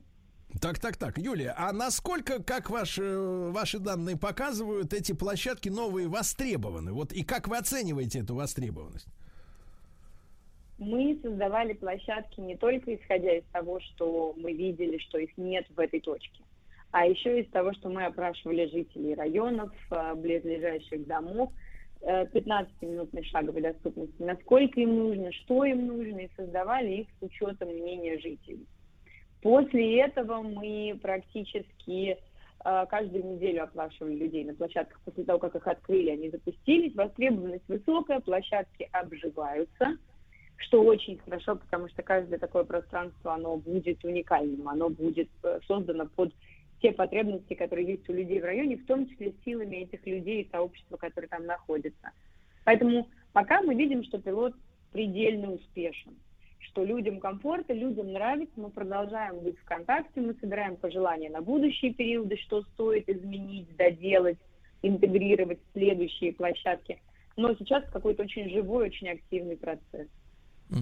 А насколько, Юлия, эти площадки долговечны, да, то есть вот эти инвестиции, они на сколько лет вперед, потому что э, мы неоднократно слышали там, как в других городах распоясываются вандалы, которые крушат детские площадки или там мангальные, а собаки-то они тоже, знаешь, такие существа-то мощные, у них когти, зубы, вот, э, насколько это все крепкое?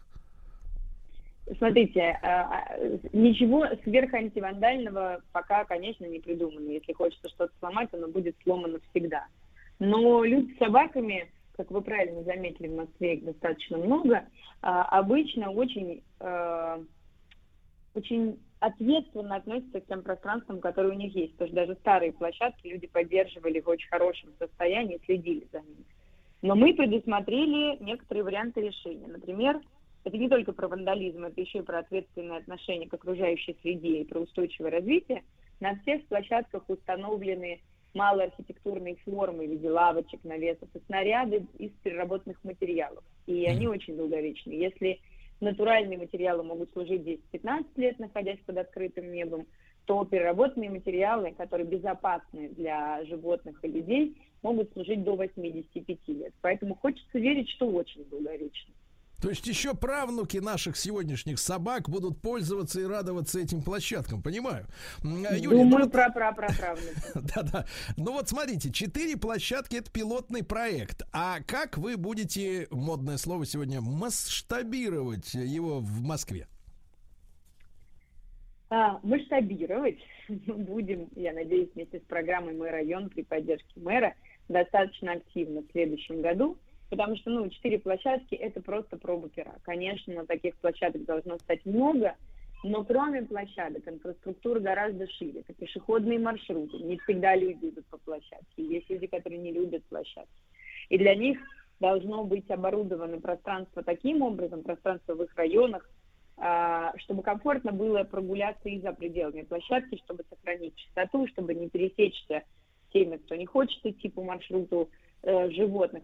Поэтому это достаточно такой широкий план действий на следующие несколько лет. Мы хотим верить, что он будет интегрирован. Хорошо. Юлия, и еще раз, э, где можно, где вы ждете обратную связь, чтобы люди вам, например, написали, вот видели на районе такую площадку, хотим, хотим у себя, куда, куда идти? Э, на сайте э, программы мэра «Мой район» есть ссылка на эту программу, программу ответственного отношения, дружелюбного отношения к домашним животным. Можно зайти, почитать по площадке, можно посмотреть, как это выглядит, можно увидеть адреса, ну и, как всегда, можно оставить обратную связь, мы будем только рады. Ну, прекрасно. Друзья мои, Юлия Шульга, руководитель Центра экспертиз и интегральных моделей, с нами была на связи. В Москве домашние питомцы уже полюбили новые э, площадки для собак. Понял, Владуля? Очень хорошо.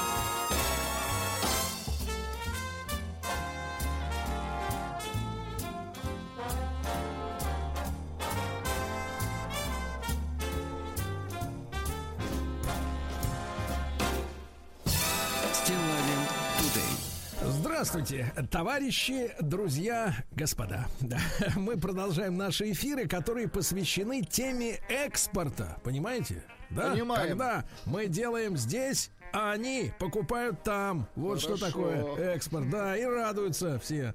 И сегодня мы поговорим о том, как поддерживается, да, какими, э, какими мерами поддерживается, э, в том числе мерами поддержки нацпроекта «Международная кооперация и экспорт». Такая конкретно о новой онлайн-витрине услуг от профессиональных подрядчиков для экспортеров. Речь идет о сервис-витрине под названием «Профессионалы экспорта», которая была запущена на цифровой платформе «Мой экспорт». Ну, в принципе, это информационная система «Одно окно». Да. Данный сервис, а точнее целый маркетплейс услуг э, дает возможность найти бизнесу квалифицированных специалистов, понимаете, которые помогут перевозить свой товар за рубеж. Э, На старте в сервисе представлено уже более 80 поставщиков. Это большой шаг к созданию, э, к созданию организованного рынка экспортного консалтинга, которого очень не хватает сегодня российским экспортерам. Подробнее о платформе «Мой экспорт», а также о сути и уникальности нового сервиса, новой возможности мы поговорим с нашим экспертом. Ну а прежде всего я хочу напомнить, что наш эфир выходит при поддержке национального проекта «Международная кооперация и экспорт», э, меры которого направлены на развитие и значительное увеличение несырьевого экспорта. Понятно? Вот. У нас в гостях вице-президент Российского экспортного центра Алексей Михайлик. Алексей, доброе утро. Доброе утро, доброе утро. Да, Алексей, ну расскажите, пожалуйста, поподробнее, э, для чего нужна эта платформа, которая называется «Мой экспорт» и чем она может быть полезной для бизнеса? Сергей, ну вы почти все рассказали, я даже не знаю, что добавить. А Хорошо повторение мать учения, правильно? Ну, отлично, да. Ну, в принципе, а, это очень похоже на портал госуслуг или Так. вот МФЦ «Мои документы», где там вы, я, как обычные граждане, можем получить а, онлайн госуслуги, что, в принципе, и удобно, и быстро. Так вот, нам предстоит вот тот самый прогресс, который прошел портал госуслуг за 5-7 лет, повторить, но с четким фокусом, фокусом на экспортеров, Мгм. на внешнеэкономическую деятельность. И вот, кстати, большим отличием от портала госуслуг является то, что мой экспорт а, создает такую экосистему, где присутствуют и госуслуги, такая государственные меры поддержки, и в то же время бизнес-сервисы. Это вот все сильно между собой увязано такими цифровым профилем экспортера. Вот. Алексей, Алексей, а Ага. что бы мы представляли вот до появления платформы «Мой экспорт», вот человек, который делал товар и хотел продавать его за границу, он вот в какой ситуации находился? Чего у него не было? А у нее не было целого блока вещей. Первое, необходимо было понять вообще в какую страну вести, а по какой цене, а кто там конкуренты, а кто может оказаться твоим партнером на той стороне. И вот эта информация, она, собственно, присутствует, но стоит дорого, разрозненно, ее надо собрать. И вот сейчас на портале, например, большой блок аналитических материалов, который в онлайне можно сформировать прям для каждого вида товаров, для каждой страны. Вторая история, нужно же где-то научиться вообще, как ведется бизнес в другой стране, а какие есть ограничения, какие барьеры, какие возможности. И вот как раз большой курс оффлайновых и онлайновых обучающих программ также вот проинтегрирован в наш портал. А, Большой блок государственных сервисов, таможня, а, налоговые декларации, подтверждение нулевой ставки НДС. Все это вписано вот такой в единый клиентский путь. А, Услуги по поиску партнеров, по участию в выставках, в размещении на электронно-торговых площадках. Кстати, вот быстро растет этот сервис. И заканчивается эта цепочка финансовыми сервисами, страховками, банковскими э, сервисами. Вот прям такая большая линейка всего того, что нужно экспортеру. От начала и до, собственно, завершения сделки. Так, Алексей, а давайте так вот в житейском плане, а э, вот эту платформу, да, мой экспорт, какие э, наши отечественные производители интересуют и наоборот, кто может воспользоваться? То есть какие какие категории бизнесменов, я не знаю, в оборотном понимании или или в направлении бизнеса, как вам кажется? Или или любой, э, значит, производитель может попытать счастье на заграничном рынке? Ответ, конечно же, любой. Ну, то есть на сегодняшний момент э, на начало этого года в России было чуть больше 63 тысяч экспортеров. И это менее 1% от всех активно действующих там, юридических лиц в стране. А мировой бенчмарк это 10, 15, даже 20 процентов всех компаний в стране так или иначе занимаются экспортом. То есть наша задача, наша возможность вот э, значительно вырастить количество этих экспортеров. И, собственно, платформа как раз и позволяет вот этим потенциальным экспортерам определиться со странами, определиться с направлением деятельности, получить помощь, в том числе от государства, чтобы быть конкурентоспособным на зарубежных рынках. Поэтому, конечно же, ответ для всех. Для всех тех, кто чувствует свои силы и хотел бы, собственно, расширить свой бизнес. Алексей, том тогда вопрос, рубежом. вопрос от наивного Буратины. А зачем это государству нужно? Вот, э, чтобы... Да. Вот, вот мне кажется, все очень и очень просто. Есть приход денег, есть расход. Ну, то есть вот э, любое государство, оно стремится увеличить свой валовый национальный продукт. Он может там увеличиваться за счет внутреннего потребления, за нас с вами, и за счет того, что наши товары покупаются за рубежом. Это дополнительный денежный поток, валютные, это налоги, в конце концов, которые получает государство. Это занятость населения, новые рабочие места. Это прям целый огромнейший пул э, плюсов, которые получает государство. А, Алексей, а вот смотрите, опять же, если таким каким-то конкретным картинкам, я же как вот человек, так сказать, э, на Земле нахожусь, да, не в космосе.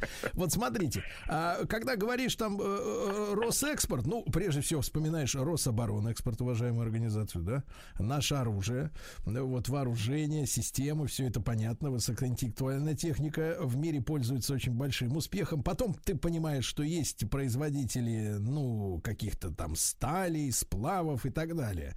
А вот э, э, о производителях каких-то товаров, э, которые уходят на, может быть, даже на потребительские рынки за границу, мы очень мало знаем. Ну, единственное, что там, опять же, благодаря, может быть, общению Владимира Владимировича с Си Цзиньпином, слышали про то, что в Китае мороженое наше на ура расходится, да? А так, в принципе, информации-то очень мало. А хотелось бы, ну, не то чтобы даже гордиться, но хотя бы быть в курсе, какие-то наши, может быть, экспортные позиции э, удивят наших слушателей. Вот, э, Алексей, как по-журналистски попрошу яркой картинки какой-нибудь. Мгм. Ну, пожалуйста, там более 20% китайского рынка кондитерских изделий – это российские товары. Да вы что? То есть не только мороженое, а огромнейшее количество конфет, шоколада, вот, всех этих изделий, которые поставляются на китайские рынки. Послушайте, а у них что, вот по- полтора миллиарда, грубо говоря, в кавычках населения, они не могут себя обеспечить сами вкусным шоколадом, что А ли? вот, Вот, вот это очень интересная история. Кстати, вот Китай же он растет с точки зрения э, внутреннего дохода населения. А с э, ростом среднего класса возникает потребность в э, качественных товарах. И обычно у любой стране, у любого гражданина качественные товары ассоциируются с импортными товарами. Ну, как вот, представьте себя на секундочку, какой товар качественный? Ну, наверное, наш, еще импортный. Вот точно так же российские товары для китайского потребителя являются импортными качественными товарами, которые средний класс начинает потреблять. То есть именно, именно мы говорим о продовольственных таких уже переработанных товарах, потому что мы же понимаем, что между нами и китайцами, ну, во вкусовом отношении пропасть, да, ну, соответственно, наши кухни кардинально отличаются друг от друга, и тут удивительно, что сладости э, наш, находят своего потребителя. Как А вы вот это объясните? А вот смотрите, там же как раз вот та история, которой мы хотим помочь как а, платформа, это адаптировать товары для рынков. Это как раз вот целый блок работ, как товар должен выглядеть, чтобы он продавался на зарубежных рынках, как он должен быть упакован, какой у него должен быть состав, как его продвигать вообще. Что-то мы с вами зациклились на Китае, но вот, например, в Китае э, реклама цифровая, она выглядит же совсем по-другому, чем во всем остальном мире. Вот у нас это Яндекс с Гуглом, а у них это Вичат, где основной поток рекламы находится внутри мессенджеров, что для нас непривычно, как и для всего остального мира. Поэтому каждый рынок обладает своими уникальными там, а, ограничениями, там, барьерами, финансовыми, нефинансовыми, тарифными, какими-то технологическими. Об этом надо знать. Надо знать о том, какой тип товара приветствуется на этих рынках. Как вообще, какие требуются патенты, сертификации, лицензии. Это же вот огромный блок профессиональной работы, Да. которые необходимы, собственно, экспортеру знать, понимать. Вот для этого. Да, это Как вот работает кусочек. местная китайская санэпидемстанция, да, условно говоря, да? Да, да, да. Ну, то есть э, испанская, не знаю, бразильская, вот целый блок вот этих вещей. Причем это же не только продукты питания. Действительно, это высокотех, это металлы какие-то, производные из металлов. Там же одна из основных проблематик в том, что этих товаров огромнейшее количество. Вот. И по ним, по всем необходимо вот накапливать эти данные. Это А, большой Алексей, объем. Алексей, это опять же такой об- обывательский вопрос, но он на поверхности. Я думаю, у наших слушателей. Мы, у нас э, за последние там 30 лет, ну 20 лет точно, сложилось ощущение следующее, что мир делегировал китайцам производить все на свете. Вот. А, Они, э, значит, э, именно поэтому сейчас, когда логистика из-за коронавируса нарушилась, значит, полетели эти производственные цепочки, да, в том числе в автомобилестроении. В Америке нет мебели, спокойно невозможно купить и так далее. То есть все делали в Китае. Э, И возникает такое, ну, такое бытовое недоумение. Неужели нам есть куда со своим товаром куда-то встроиться в какие-то рынки, если вот в принципе ки- ки- китайцы уже все для всех сделали в мире? Ну, ну, это, во-первых, не так. Если посмотреть, если посмотреть статистику мировую, Китай самый быстро растущий импортер. Импорт в Китай растет по 25-30% в год. То есть он в себя всасывает. Это э, мировая интеграция.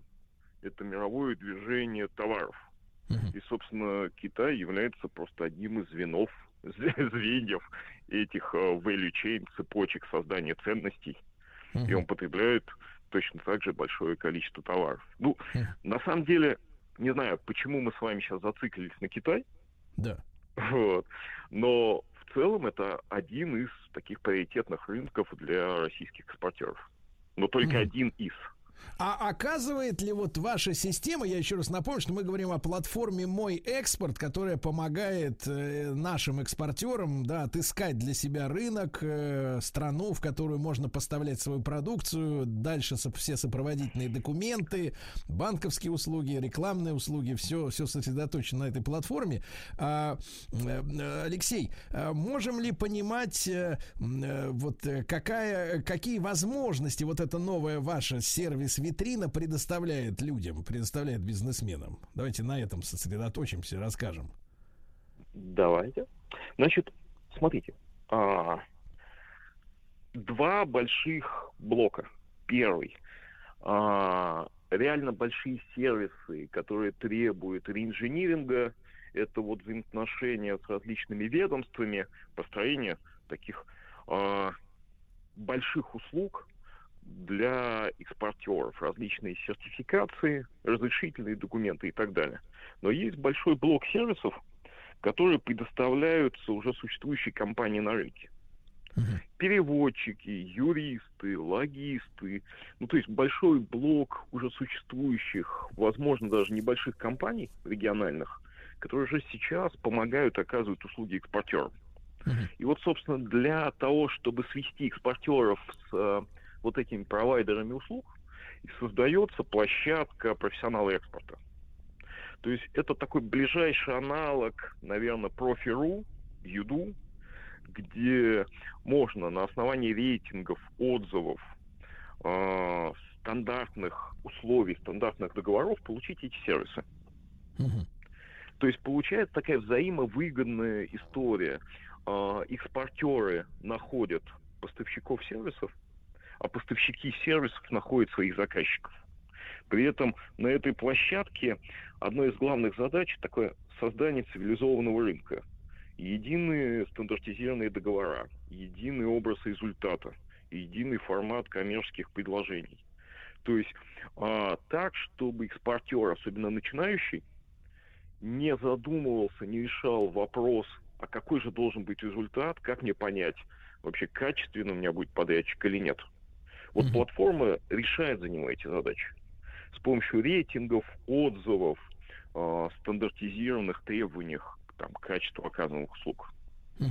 Понимаю ли я э, правильно, Алексей, что вот если, например, э, компания, там, завод, ну, комп- фабрика или предприниматель выпускает какой-то товар, да, она может, в принципе, обратиться за помощью к платформе «Мой экспорт», чтобы его бизнес оценили с точки зрения э, возможностей экспортных. То есть э, могли бы дать грамотную консультацию с нуля, да, условно говоря, проанализировав иностранные рынки и э, выдав рекомендации, куда человеку с этим товаром можно с большой долей вероятности успеха э, сунуться. Правильно? Ну, чуть-чуть не так. А, эта платформа позволяет производителю, либо, собственно, экспортеру, там, посреднику и так далее, самому определиться с этим. Ну, то есть его за руку никто не тащит. Это предприниматель, он, это его бизнес, это его риски, это его понимание, его вижен. Вот. А, но на платформе он получит все те услуги с надлежащим качеством, которые ему необходимы для его экспортной деятельности. Мгм, То есть Понятно. он сможет... Ага. Понятно, Да. Алексей. Ну и, и вот помимо того, что сейчас есть уже на платформе Мой экспорт, э, какие еще э, сервисы появятся в ближайшее время там? Что можно ожидать? Вот фокус конца этого, начала следующего года, это вот та самая платформа профессионал экспорта. Стартуем сейчас четырьмя направлениями. Логисты, юристы, размещение на торговых площадках электронных и поиск иностранных покупателей. В следующем году еще пять направлений. Это вот такой сильный фокус на развитие платформы. Следующий год это цифровые разрешительные документы, когда не надо будет в бумаге по ведомствам обращаться, все можно будет получить в цифровом виде в онлайне. А, Большой фокус как раз на развитие размещения на электронно-торговых площадках, в том числе и с господдержкой. Это вот такой а, ближайший фокус на этот и следующий год. И правильно ли я понимаю, что мы можем ожидать возникновения в нашей стране, ну, большой группы, скажем так, бизнесов, предприятий, основная задача которых будет ориентирована как раз не на наши, может быть, рынки, а на, на западные, да, но с использованием, или на восточные, скажем так, но с использованием нашего труда, нашей энергии, правильно, нашего капитала, вот, ориентированные именно на продажу за границей. Да, мы все для этого делаем. Это именно та задача, да, которую мы решаем. Друзья мои, с нами на связи был вице-президент Российского экспортного центра Алексей Михалик. Алексей, огромное спасибо за интересную Спасибо. беседу. И в завершении сегодняшней темы хочу напомнить всем нашим слушателям, что наш эфир выходит при поддержке национального проекта «Международная кооперация и экспорт». Меры национального проекта направлены на развитие и значительное увеличение несырьевого экспорта, который при поддержке государства к 30 году должен вырасти на 70%. Это, безусловно, очень важно. Ведь высокая доля экспорта обеспечивает стабильность экономики нашей страны. Вот так. Достоевский. 200 ФМ. Друзья мои, ну что же, наш специальный проект к 200-летнему юбилею Федора Михайловича Достоевского. 200 FM э, всю эту неделю наш проект. Ну и сегодня ведь у нас тот самый день. День рождения Федора Михайловича, э, с которым я, позвольте, от имени аудитории поздравлю Егора Сартакова, доцента факультета журналистики Московского государственного университета, кандидат филологических наук. Егор, доброе утро. Доброе утро, друзья.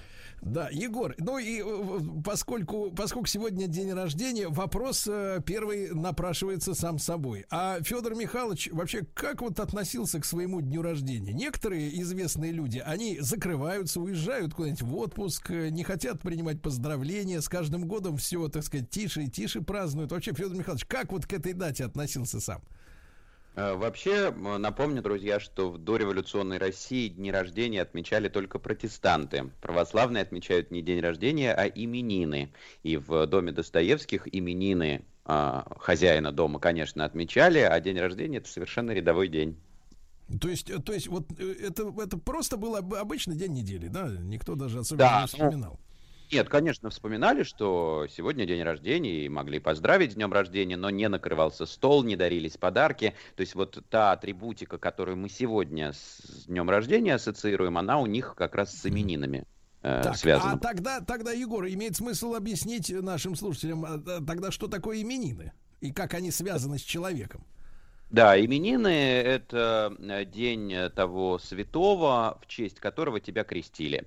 Поэтому старались, чтобы день рождения совпадал с именинами или рядом был, когда ребенок рождался, имя ему выбирали не э, так, как сейчас. Вот мне хочется назвать сына Федор. А у меня, кстати, тоже сына Федор зовут, и поэтому я называю его э, Федя. А открывали святцы, смотрели, ребенок родился 11 ноября, кого там, в честь какого святого празднуется 11 ноября. И если родителей имя удовлетворяло, что там же есть разные варианты, какой-нибудь Повсекакий, Вахтисий, э, Мокий, Хаздазат и прочее. Так вот, если удовлетворял, то называли этим именем. Если нет, то можно было страничку вперед перелистнуть, назад перелистнуть, где-то рядом. Короче говоря, искали. И вот именины — это день твоего святого. То есть иногда это могло совпадать с днем рождения? Да, да, да, совершенно верно. Оно могло и совпадать. Егор, ну и поскольку вы настоящий кладезь, э, так сказать, знаний о Достоевском, не могу не задать вопрос уж в день рождения э, Федора Михайловича точно. Значит, бывал неоднократно в прекрасном городе Коломна, вот, и там, значит, местные предприниматели вовсю торгуют любимой пастилой Достоевского. У меня даже где-то коробочка такая лежит, очень красиво оформлена, не знаю, насколько в дореволюционном стиле, но в любом случае с художественной точки зрения очень интересно, и э, говорили о том, что Федор Михайлович Михайлович особенно любил красную пастилу. А потом в других источниках читал, что нет ничего подобного, он любил какую-то другую. Вам попадались сведения на эту тему? Вот э, любимая пастила Достоевского, это, это миф да. торговый? Нет, нет, это не миф, э, причем коломенскую пастилу Достоевский, правда, любил. Коломна была одним из главных центров постельных в Российской империи. Сейчас более известна Белевская пастила, но тогда была Коломенская, популярнее Белевской. И Достоевский в Коломне останавливался, но любимая пастила Достоевского – это классическая коломенская яблочная пастила. То есть она не красного цвета, она яблочная, но она такого цвета беж. Будет, но Достоевский действительно был сладкоежкой. Ну, прекрасно, прекрасно. И с этим разобрались. Ну, а сегодня, друзья мои, наша ведь э, тема звучит так с Егором Сартаковым. Это Достоевский и его коллеги по цеху, да? Мы в наших предыдущих встречах на этой неделе чуть-чуть затронули эту историю с вообще с началом творческой, как говорится, деятельности э, выпускника инженерного училища Федора Достоевского, да? Но, может быть, мы еще раз э, э, закрепим эту мысль, Егор. Э, все-таки э, попадание в литературу. Вот что стало таким самым главным моментом, когда Федор Михайлович понял, что он не инженер, а писатель. Вот в душе, по крайней мере, в потенциале. Самым главным моментом стало создание им самого произведения. Это рукопись романа «Бедные люди». И так получилось, что Достоевский квартировал, вместе снимал квартиру с приятелем Григоровичем, а Григорович уже был начинающим писателем. То есть он уже о себе заявил в 40-е годы в, круге петербургских, в кругу петербургских писателей. И через Григоровича рукопись передали Николаю Алексеевичу Некрасову. А тот в это время собирал э, книгу, она называлась «Петербургский сборник». То есть это такая книга, которая должна была описывать нравы Петербурга, э, и Некрасов как редактор принял эту рукопись, показал ее Белинскому, Белинский был совершенно в восторге, попросил пригласить Достоевского, и он Достоевскому скажет, вот тайна художественности, вот истина в литературе, вам правда открыта, как никому другому, цените же ваш дар, и вы будете великим писателем. И в этом смысле Белинский прям совсем незадолго до смерти благословил Достоевского в литературу, вот как Пушкин в Евгении Онегине пишет «Старик Державин», нас заметил и в гроб сходя благословил, вот так Белинский, сходя в гроб, благословил в литературу Достоевского, и после такой высокой оценки Белинским, а это главный авторитет в литературных кругах Петербурга 40-х годов, конечно, они все обратили внимание на Достоевского, и как новый Гоголь Достоевский вошел в литературу, потому что, да, Некрасов сказал, новый Гоголь явился. При том, что старый Гоголь еще жив был. Егор, а э, чтобы мы понимали ситуацию, э, вы сказали, что самым уважаемым да, был э, Белинский, а вот в принципе существовала какая-то другая оппозиционная этому собранию писателей, авторов группировка, ну не знаю, может быть, прогосударственная или еще какая-то, или в принципе вот вся литературная общественность, она вот была монолитом таким общим? Э, в сороковые годы, нет, другая группировка существовала всегда, но если мы говорим о сороковых годах, то это, конечно, та группировка, которая по своему влиянию на читателей по своим э, произведениям ни в какое сравнение не шла с э, группой журнала «Современник». То есть в 40-е годы другая группировка, я вам сейчас эти фамилии назову, но а, они э, сейчас известны будут только исследователям. Это будет Булгарин, это будет Синковский, это будет Николай Иванович Греч. Вот потом, в 50-е и особенно в 60-е годы, такая противоположная группа появится, и очень весомая группа вокруг журналиста Каткова и редактора журнала «Русский вестник». И именно Катков познакомит русских читателей с «Войной и миром», с Анной Карениной, с романом «Бесы». То есть это будет уже очень весомая противоположная Некрасову группа. Но сейчас в 40-е фактически они в литературе монополисты. То есть до вот э, ссылки, до гражданской казни позиция Достоевского вот была э, соли- солидаризировалась, ну личная, да, он симпатизировал именно Белинскому и вот вот этому кружку, правильно я понимаю? Конечно, да, да, да, совершенно верно. И это видно и по роману «Бедные люди», и по тому, что они называют его этим новым Гоголем, и по тому, что он приходит на пятницы Петрашевского, то есть он приходит в этот социалистический кружок. Да.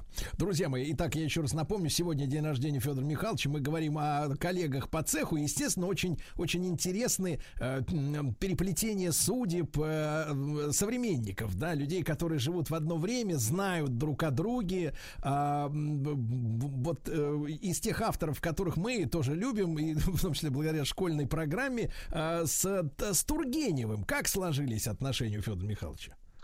Дело в том, что Тургенев как писатель в этот же период о себе заявил, то есть они начинают с Достоевским примерно одинаково, чуть-чуть раньше Тургенев, и Тургенев в этом же кружке современника. То есть это общий кружок, общее умонастроение, и сначала Тургенев с восторгом принимает Достоевского, да и Достоевский с восторгом принимает Тургенева. Началось все это с, ну, такого какого-то очень теплого общения. Но личные качества Ивана Сергеевича, они не позволили этому теплому общению развиться. Тургенев был человеком довольно таким желчным, и если ему на зубок попасть, то, в общем, э, в не случайно в разное время у Тургенева были ссоры со всеми крупными писателями. Он же одно время с Гончаровым не разговаривал, другое время Толстой на дуэль его вызвал, потом с Достоевским вот тоже общение прекратилось. Вот это объясняется именно э, характером э, Тургенева, то есть его личными качествами. Но представьте, даже в этот период они в одном кружке, у них общие авторитеты, они вместе общаются, и Тургенев сочиняет на Достоевского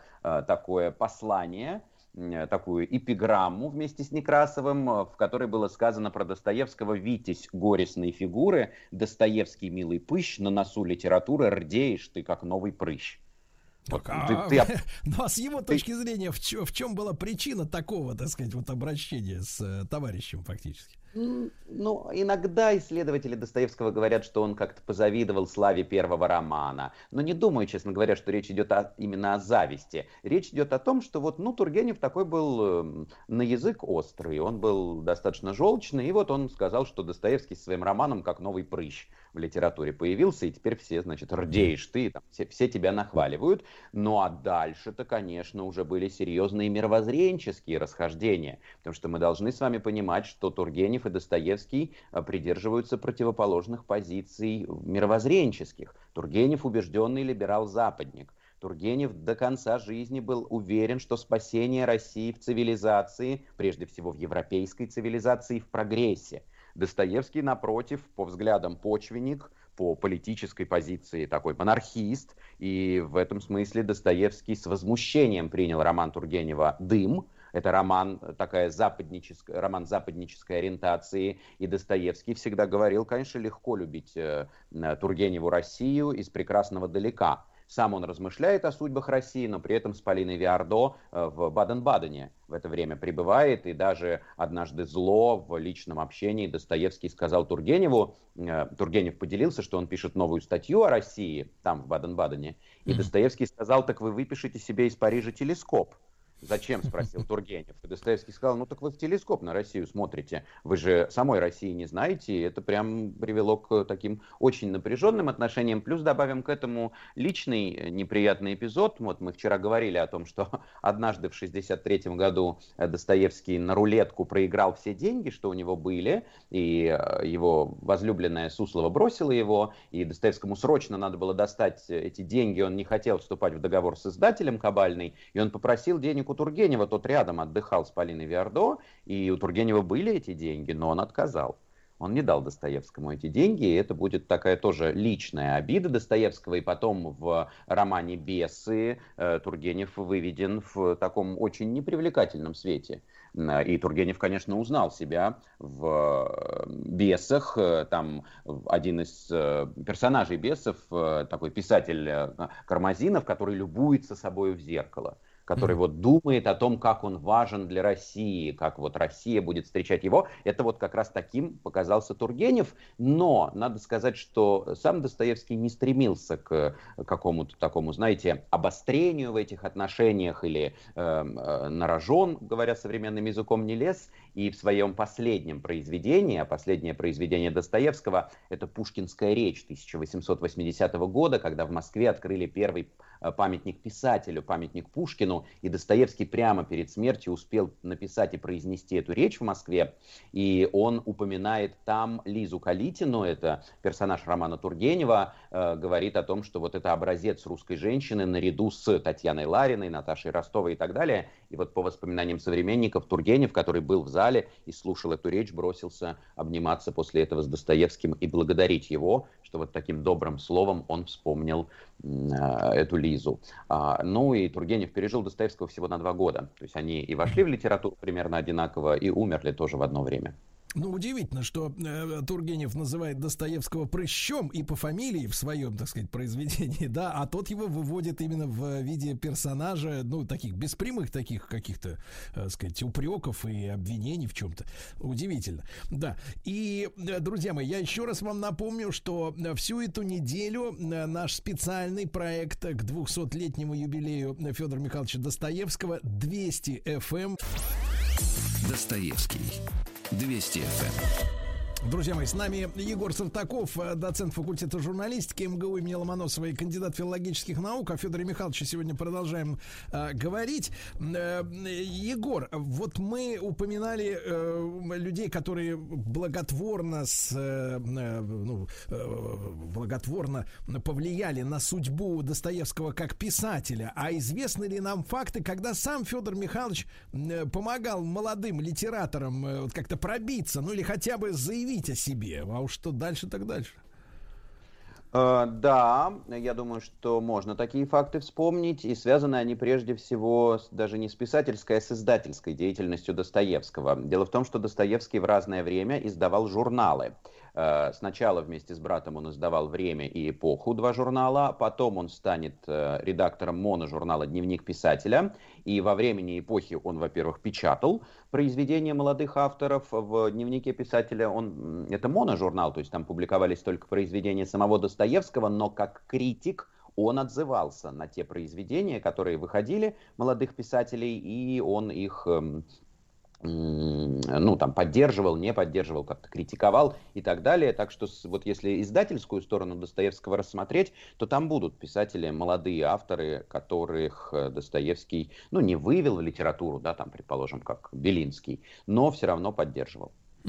Хорошо, Егор, ну и наконец вот фигура Толсто, э, Толстого, да, Льва Николаевича, э, тоже вот современники э, прекрасно друг от друга знали, они встречались лично?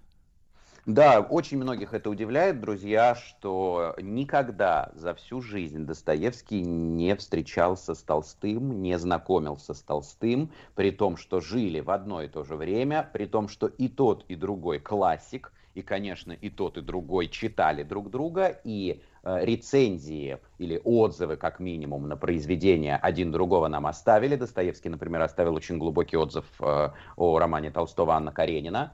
Э, и даже так получилось, единожды они слушали одну лекцию в аудитории. Это было 10 марта 1978 года в Петербурге.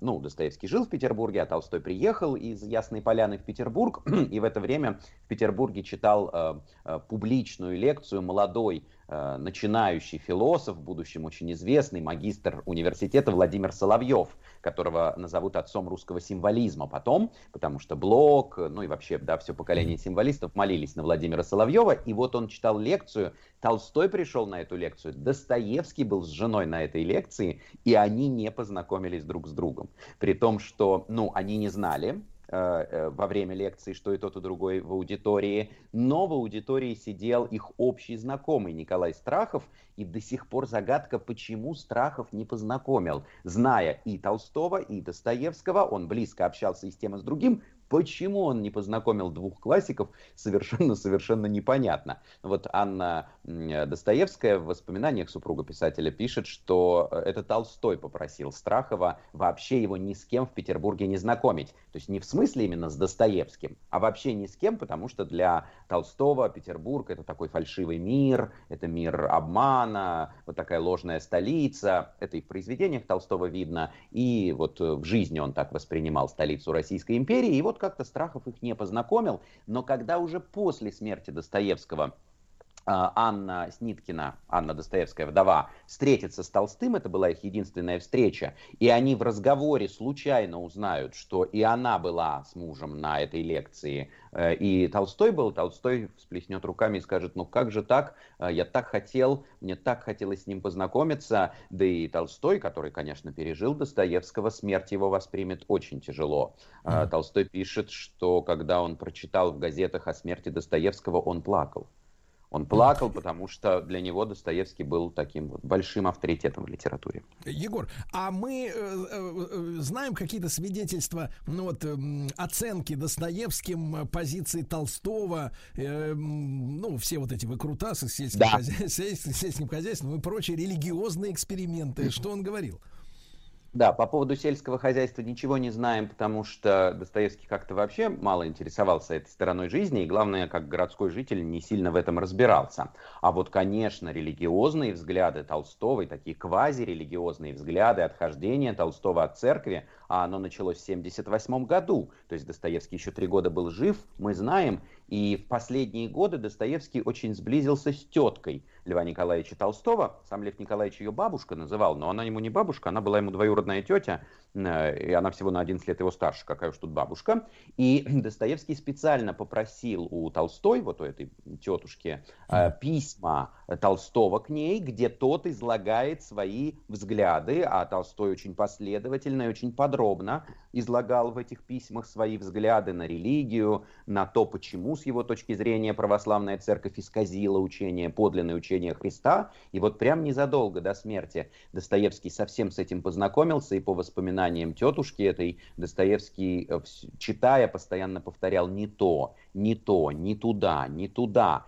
И, в общем, как мне представляется, Достоевский даже предвидел э, вот такое отхождение Толстого от церкви и его явное, а, э, явные вот такие, его полемику с православной церковью. Это видно еще в романе «Идиот» 60-х годов. Но напомню, ведь не случайно главного героя этого романа, князя Мышкина, зовут Лев Николаевич. Ну, конечно, это прямая отсылка к э, Льву Толстому.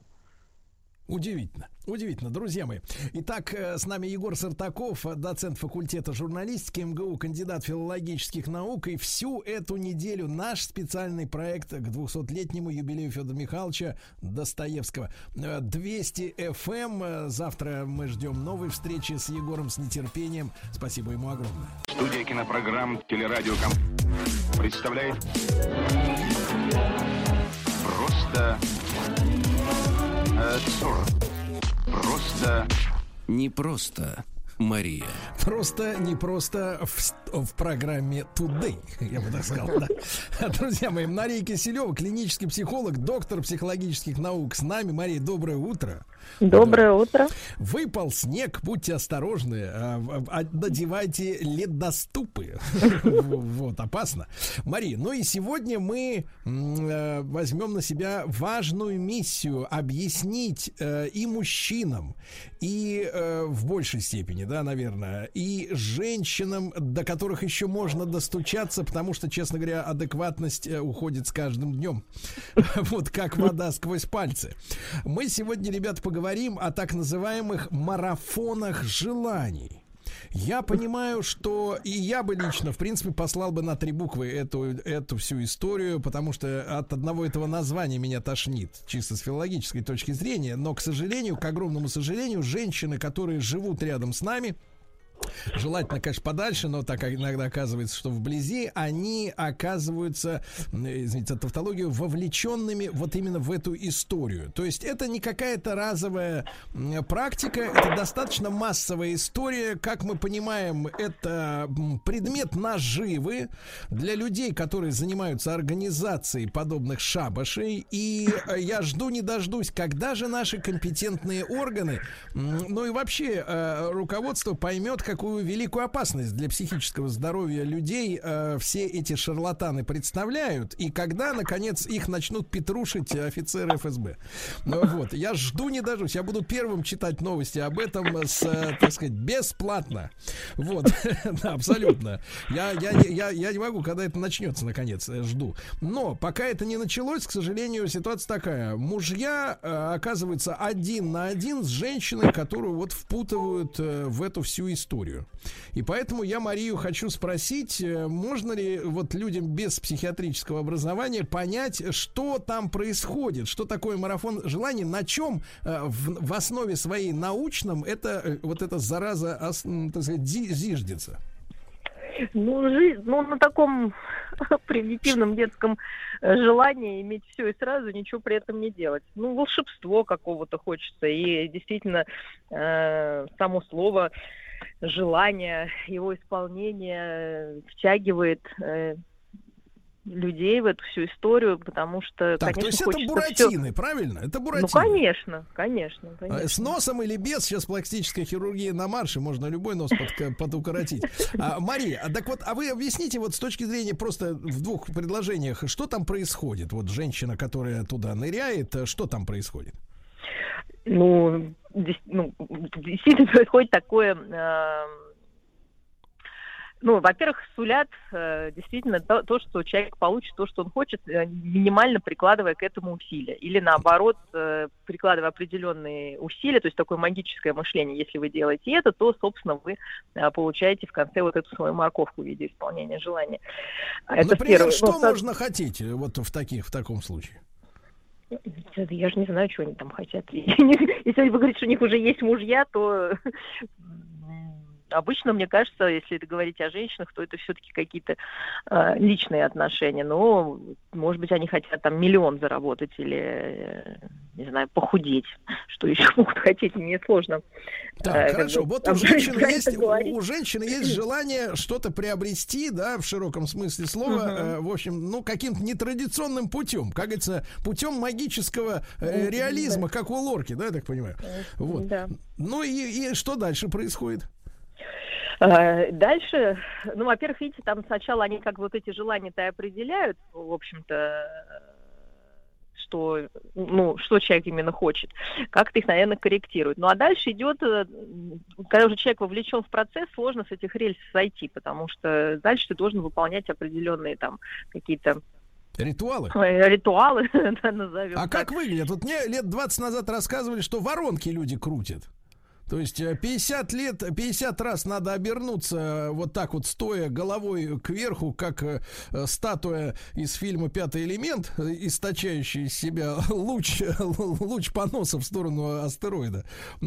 Вот. И, значит, это кру- прокрутилось 50 раз в день, и, в общем-то, в принципе, что-то обязательно сбудется. А какие, какие ритуалы сейчас вот э, свежие? Э, Но вы реально спрашиваете, что там они хотят. Ну, там, я не знаю, во-первых, нужно же тогда заманить еще, ну, как в пирамиде, дополнительных участников. То есть сколько-то разослать, ну, как, в общем, разослать там, как письма счастья, э, 50 там или сколько, я не знаю, мне цифры не владею, конечно, такой информацией. Ну, в общем, там, скажем, 50 каких-нибудь сообщений, что присоединяйтесь, там, будем делать э, вместе. Потом, я знаю, там надо выкинуть вещи какие-то старые там из дома. Мыслить только позитивно, не употреблять э, э, не как, ну, отрицательную эту частичку, да, то есть говорить, не, не чтобы не было войны, а чтобы был мир, вот как пример. Ну и дальше Э, там, Товарищи кажется, мужчины, зависит- внимание, внимание, зажигается красная лампочка. Если женщина перестала отрицать в своей речи, обратите на это внимание. Так, дальше, Мария, хорошо. перестал, да, и стала говорить, что давай мыслить позитивно. Вот это очень, кстати, заметное, может быть, новшество такое в семье. Что ты мыслишь негативно? Надо вот, ну, это прям бросается в глаза. Э, такое, ну, интересное изменение происходит. Ну да, то, что выбрасывают вещи там старые, то, что ну, человек просто становится, ну, там же формируется вот эта цель, и постоянно идет обратная связь. И за каждую обратную связь, ну, денежку нужно скинуть, скажем так, проводнику к желанию. Так. Соответственно, это ну, огромные такие материальные затраты. А дальше, понимаете, когда вы уже прошли полпути, Так. человек так устроен, к сожалению, сложно признать, что ты был лопухом. И поэтому человек не может остановиться, он идет дальше. То есть в Ну, какой-то это момент как, я это сама как не- в это как в случае с мошенниками, которых, э, которые призывают граждан инвестировать в липовые всякие дела, да? Ну, конечно, он- потому что, смотрите, сначала человек действительно думает, интересно, действительно есть желание. И начинается все вполне прилично в том плане, ну, с точки зрения там, психологической раскладки, действительно нужно понять, какие у человека желания, это действительно очень полезно. Не могу сказать, что это плохо. Соответственно, из этих желаний можно сделать цели. Из этих, чтобы сформулировать цель, тоже есть определенные э, ну, методики, которые ну, действительно полезны, и, в общем-то, ничего дурного в этом нету. Вот на этом этапе все как бы, ну, ну да, вот так, вот так мы формируем цели, так мы, в общем-то, Ну, то есть это опять же делаем. ин- ин- инфантилы, которые не могут понимать, где причина и где следствие, и что надо сделать. Нет, почему? Ну, нет, ну, нас же не учат э, детей формулировать вообще цели, куда двигаться. То есть, хорошо, вот людям захотелось разобраться, ну вот у них какой-то кризис. То есть сначала, на начальной стадии, ну если выбросить вот эти все ритуалы там со звонками, ну, от- ну почему объясню, они нужны для э, в данном случае, то там, ну, все понятно, это обыкновенный коучинг в хорошем смысле этого слова. То есть мы студентов это учим, ну, в каких-то вещах действительно тебе нужно поставить цель, э, поставить ее позитивно, понять, в какие сроки, разбить ее на шаги. То есть это, ну, все известно стандартно, но это можно сделать и дома, и бесплатно. И вот я по радио миллион раз рассказывал, как это делается. А дальше это все обрастает вот этими ритуалами, то есть человек и материальными тратами.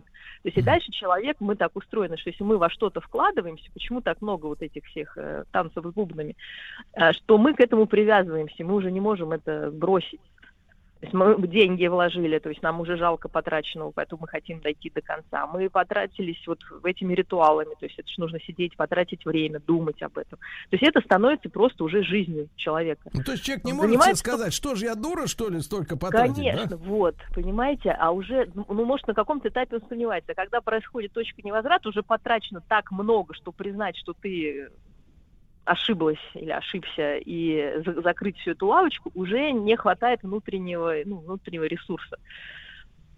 И поэтому человек уже против воли тащится туда только, чтобы не признать, что он ошибся. Потому, ну, вы знаете, это удивительная вещь, это касается не только этих тренингов, что часто люди, вот они приходят в терапию, ну, поздно, и они, понимая, вот, а что, ну, где-то мы все ошиблись, может, ну, не то сделали, пошли не той дорогой, но есть время исправить, но признать вот это, оказывается, ну, практически, ну, это для многих очень сложно.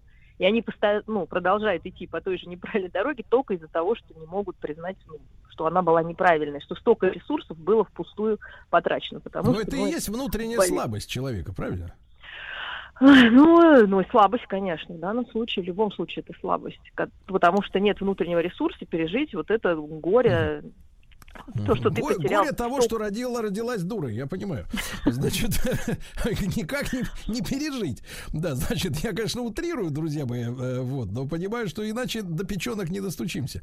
Значит, смотрите, Мария, я читаю в, в одной статье, которая э, э, описывает вот эти так называемые марафоны желаний, значит, написана следующая фраза, которая вот меня, вот как мужчину, меня просто съеживается все внутри. Такое ощущение, что мне без обезболивания стенд достают из почки. Вот. А В основе всех марафонов желаний лежит простая научная методика. И дальше цитата. Э, Кавычки открываются. Принципы когнитивного моделирования будущего. Елки зеленые.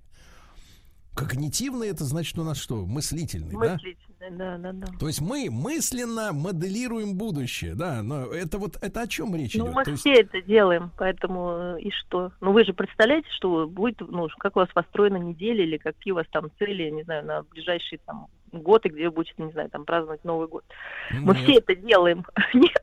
Вы Нет, живете как, нет. как пташка. Я живу сейчас. Но я живу сейчас, правда. Мы все Хорошо, живем ну, сейчас, Мария. Ну, если, Хорошо, но у если равно философски говорить. есть планы. Ну, хотя бы, когда нас заставляют делать отпуск, график отпусков, мы все планируем. То есть я с вами тоже не соглашусь, что люди вообще, в принципе, не планируют, и это не нужно, это бред. Но это, что не все планы это все упирает... Не, осуществляются. Мари, э, планы упираются в бюджет.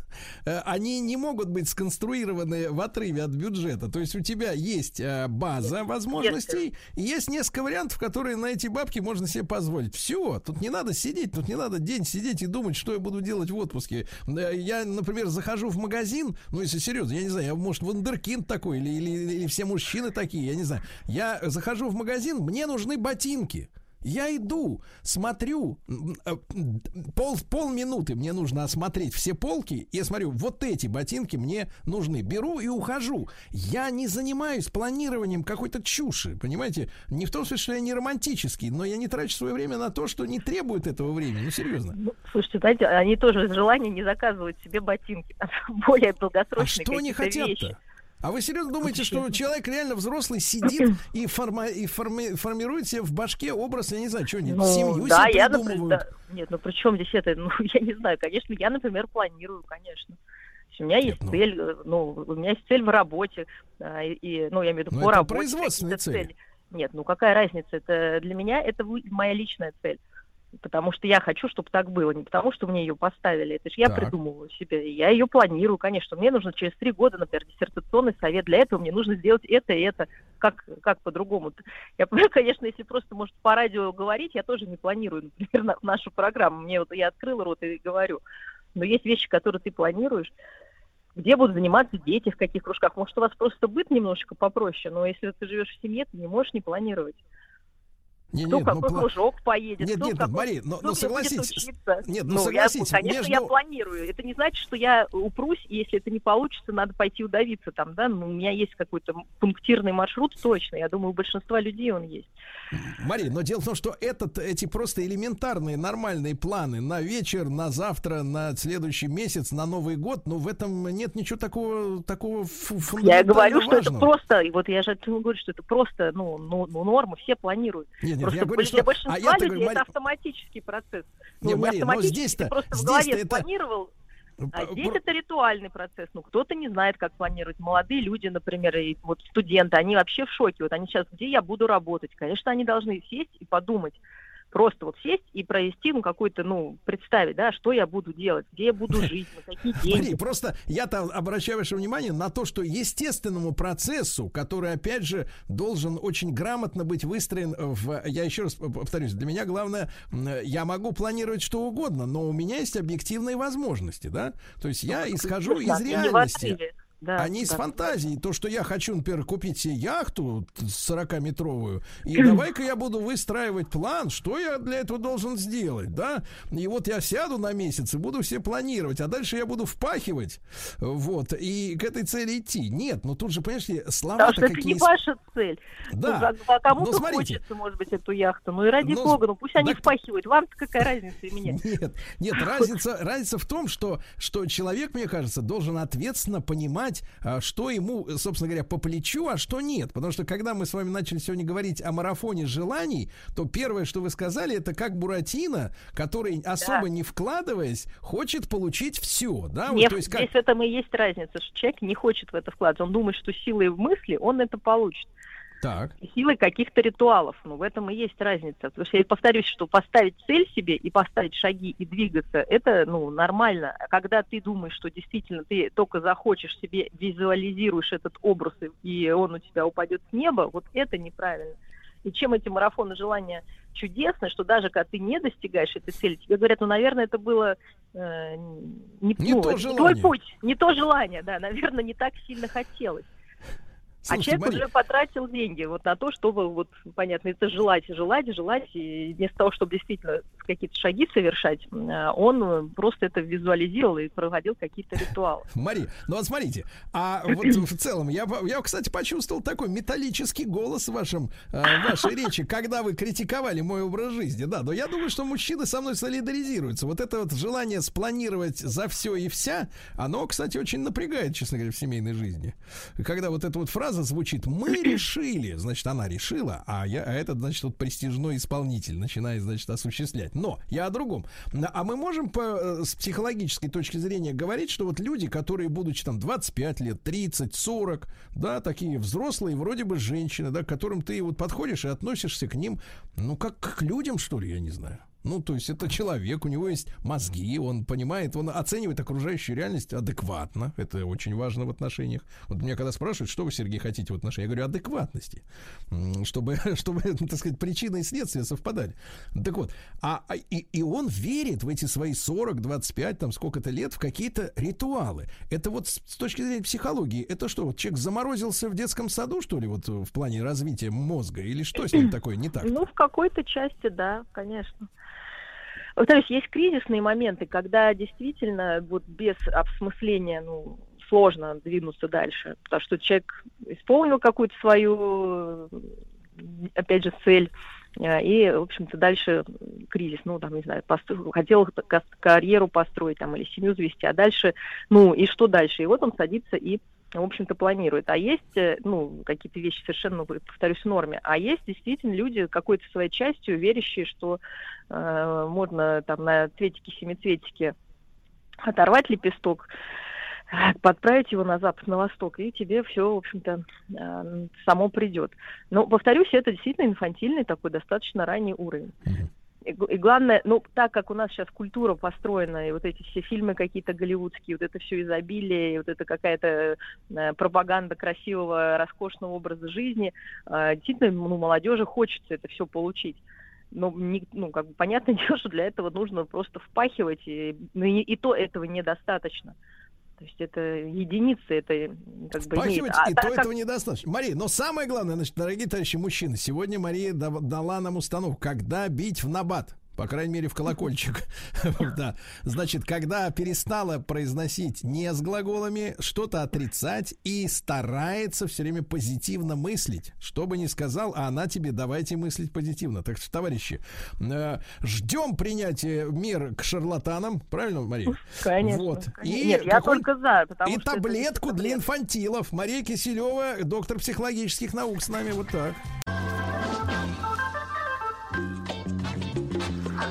Между прочим, так не носят. И знаете, я шляп-то никогда не носил. Я такой купил для солидности. Я ведь институт недавно кончил. Пожалуйста, пожалуйста. 50 оттенков стильного. Друзья мои, ну что же, вновь в нашей студии Алексей Сухарев, дорогие друзья, стилист, автор и ведущий модного подкаста на YouTube. Ведет свой блог в Инстаграме Сухарев Стайл. Э, Алексей, доброе утро. Доброе утро. Ну, рады, рады вас, как говорится, Взаимно. слышать. Да, да, да, рады. Ну и э, новость подоспела специально вот аккурат к нашей встрече на этой неделе. Э, растиражировали новостные агентства информацию о том, что россияне начали отказываться от брендов. Вот От оно брендов, что. Да. Да, то есть, э, значит, на земле русской стоит недвижимый, кажется, ЦУМГУМ, да, всякие там Но галереи. стоит и, и неплохо, да. Да, Надо и сказать стоит уверенно. неплохо. Вот, галереи стоят, а, соответственно, а вот россияне, которые, видимо, в ЦУМ-то не заходят, они начинают отказываться от брендов. Вы знаете, Алексей, я заметил это по молодежи, ну Да. то есть по ребятам, которые там где-то 20 лет, поменьше и там плюс-минус, да, э, для которых, в общем-то, в принципе, уже достаточно давно, там, может быть, даже лет 10, может быть, 5 назад, э, потеряло значение, что написано на шматье. Да, им как- абсолютно все равно, это правда. Да-да-да. Но вот когда речь дошла, все-таки речь зашла о взрослых людях, Платежеспособных. Да-да, тут как-то уже может дрогнуть бюджет сумовский. Э, Алексей, значит, что происходит в этой истории? Ну, э, смотрите, во-первых, в ЦУМе как было народу битком э, и о- очереди на кассах, так, собственно говоря, все и осталось. Что касается молодого поколения, которым по 20 лет, это правда. Они совершенно по-другому воспринимают а, то, что происходит, и для них скорее бренды, которые стоят заоблачных денег, это м, такие м, они просто смотрят на то, что модно сейчас, и создают моду своими руками из э, там подручных каких-то материалов или из того э, бюджета, на, на который они могут рассчитывать. А то, что действительно написано на их э, гигантской толстовке, им совершенно не важно. Да, это удел э, скорее м, з- известных тиктокеров, это им э, важно, чем больше у них надписей на их одежде, тем, собственно говоря, лучше. А как же мы так, Алексей, молодежь-то потеряли?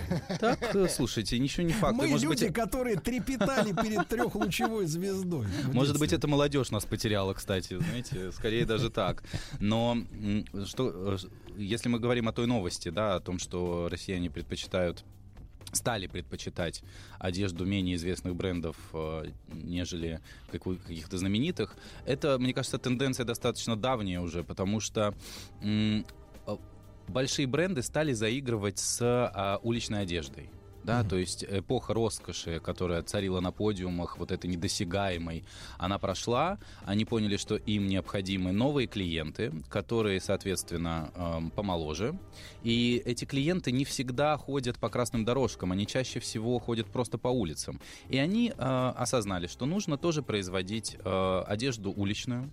И таким образом получилось, что у нас масс-маркет производит ровно те же самые худи, что и, например, какие-то знаменитые бренды. Ну да, окей, на бренде, на брендовой одежде будет э, какая-нибудь гигантская надпись в виде логотипа, может быть, или чего-то такого. Но суть остается прежней. И э, это тоже хлопок, который стоит ровно столько же, сколько на него потратил масс-маркет. И какая разница? Зачем э, платить за толстовку 35 тысяч рублей, если можно пойти и купить ее за 2 900? Беда, беда. Ну, Вот смотрите, кому беда, а кому и хорошо, знаете. Цифры-то какие? Цифры-то какие? Значит, смотрите, 37% россиян предпочитают так называемые СТМ. То есть э, сети магазинов, да, они отправляют заказы на фабрики, ну, на, на те же, где и шьется фирма, так называемая. Ну Вот оттуда им привозят эти вот вещи, и они их продают по доступным ценам. Но можем ли мы, Алексей, э, произнести в эфире слово обнищание людей? Или все-таки процесс не только в финансах? Знаете, я не то чтобы прям эксперт в области обнищания, но а, могу сказать, А смотрите, что... отлично, кстати говоря, этот термин. А эксперт в области обнищания. Нам надо поискать такого, да, на следующий эфир тут э, нам вместе э, сесть. А, но я могу сказать, что люди, которые потребляли, например, активно а, люкс, они по-прежнему продолжают это делать, потому что они не видят для себя другого пути. Ну, У них же денег по-прежнему в кошельке достаточно, да, и, собственно говоря, зачем же им идти в масс-маркет или, например, заказывать это все на каком-нибудь там, я не знаю, а, на Asos, да, на популярной платформе, они пойдут э, по-прежнему в, в- в бренд, которым они привыкли уже одеваться, и приобретут там себе одежду. В то же время как, ам, например, бренды большие продолжают диктовать тренды, их быстро подхватывает масс-маркет, они быстренько следят за тем, что произвели, копируют это, не в точности, это сейчас принято называть словом вдохновляться. Да, а, и производят ровно то же самое. Ну, вы про концепцию Зары, да, условно? Усл- Да, конечно, это то, на чем, собственно говоря, Зара цветет и пахнет, в общем. И, э, конечно, э, многие люди для того, чтобы быть э, в тренде, не хотят тратить на это миллиарды и отправляются в ту же самую Зару и прекрасно себя чувствуют. А насколько это мировая тенденция, вот, этих, э, вот эти цифры, 37% отказов, отказов покупать дорогое?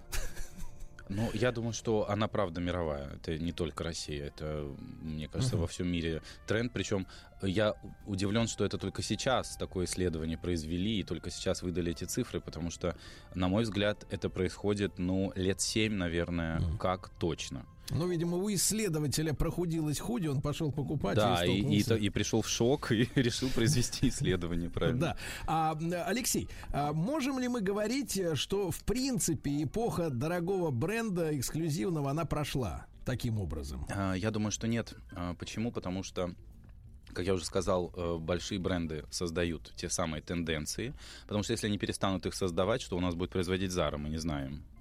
Вряд ли они сами э, способны на какое-то создание трендов. Это первое. А второе, по-прежнему есть люди, которые все это приобретают и носят. Просто мы, может быть, с ними не так хорошо знакомы, как с потребителями Зары. Но... То есть они реже спускаются в метро? Скорее всего, я подозреваю, что так. А только в экстренной какой-то необходимости. И... При бомбежке. Бренды продолжат свое существование, но, на мой взгляд, сейчас будет э, такая смена парадигмы в том смысле, что а, а, я думаю, что крупные бренды уйдут от э, концепции уличной одежды. А, точнее, они, возможно, оставят эти линии, да, какие-то там вторая линия, как в бренда бывает, третья, пятая. Хуга Босс Оранж. О, да, вот, вот около того. И э, мне кажется, что особенно в постпандемийное время, однажды же это все закончится, все равно будет какой-то рассвет, какой-то ренессанс. Знаете, как после Второй мировой случился New Look у, у Диора, э, когда был такой рассвет красоты, Мгм. торжества и роскоши. И мне кажется, что это с нами скоро вновь произойдет. Ну, все хотят в это верить, но... Ну, мы Да. хотим, конечно, в это верить. Да-да-да.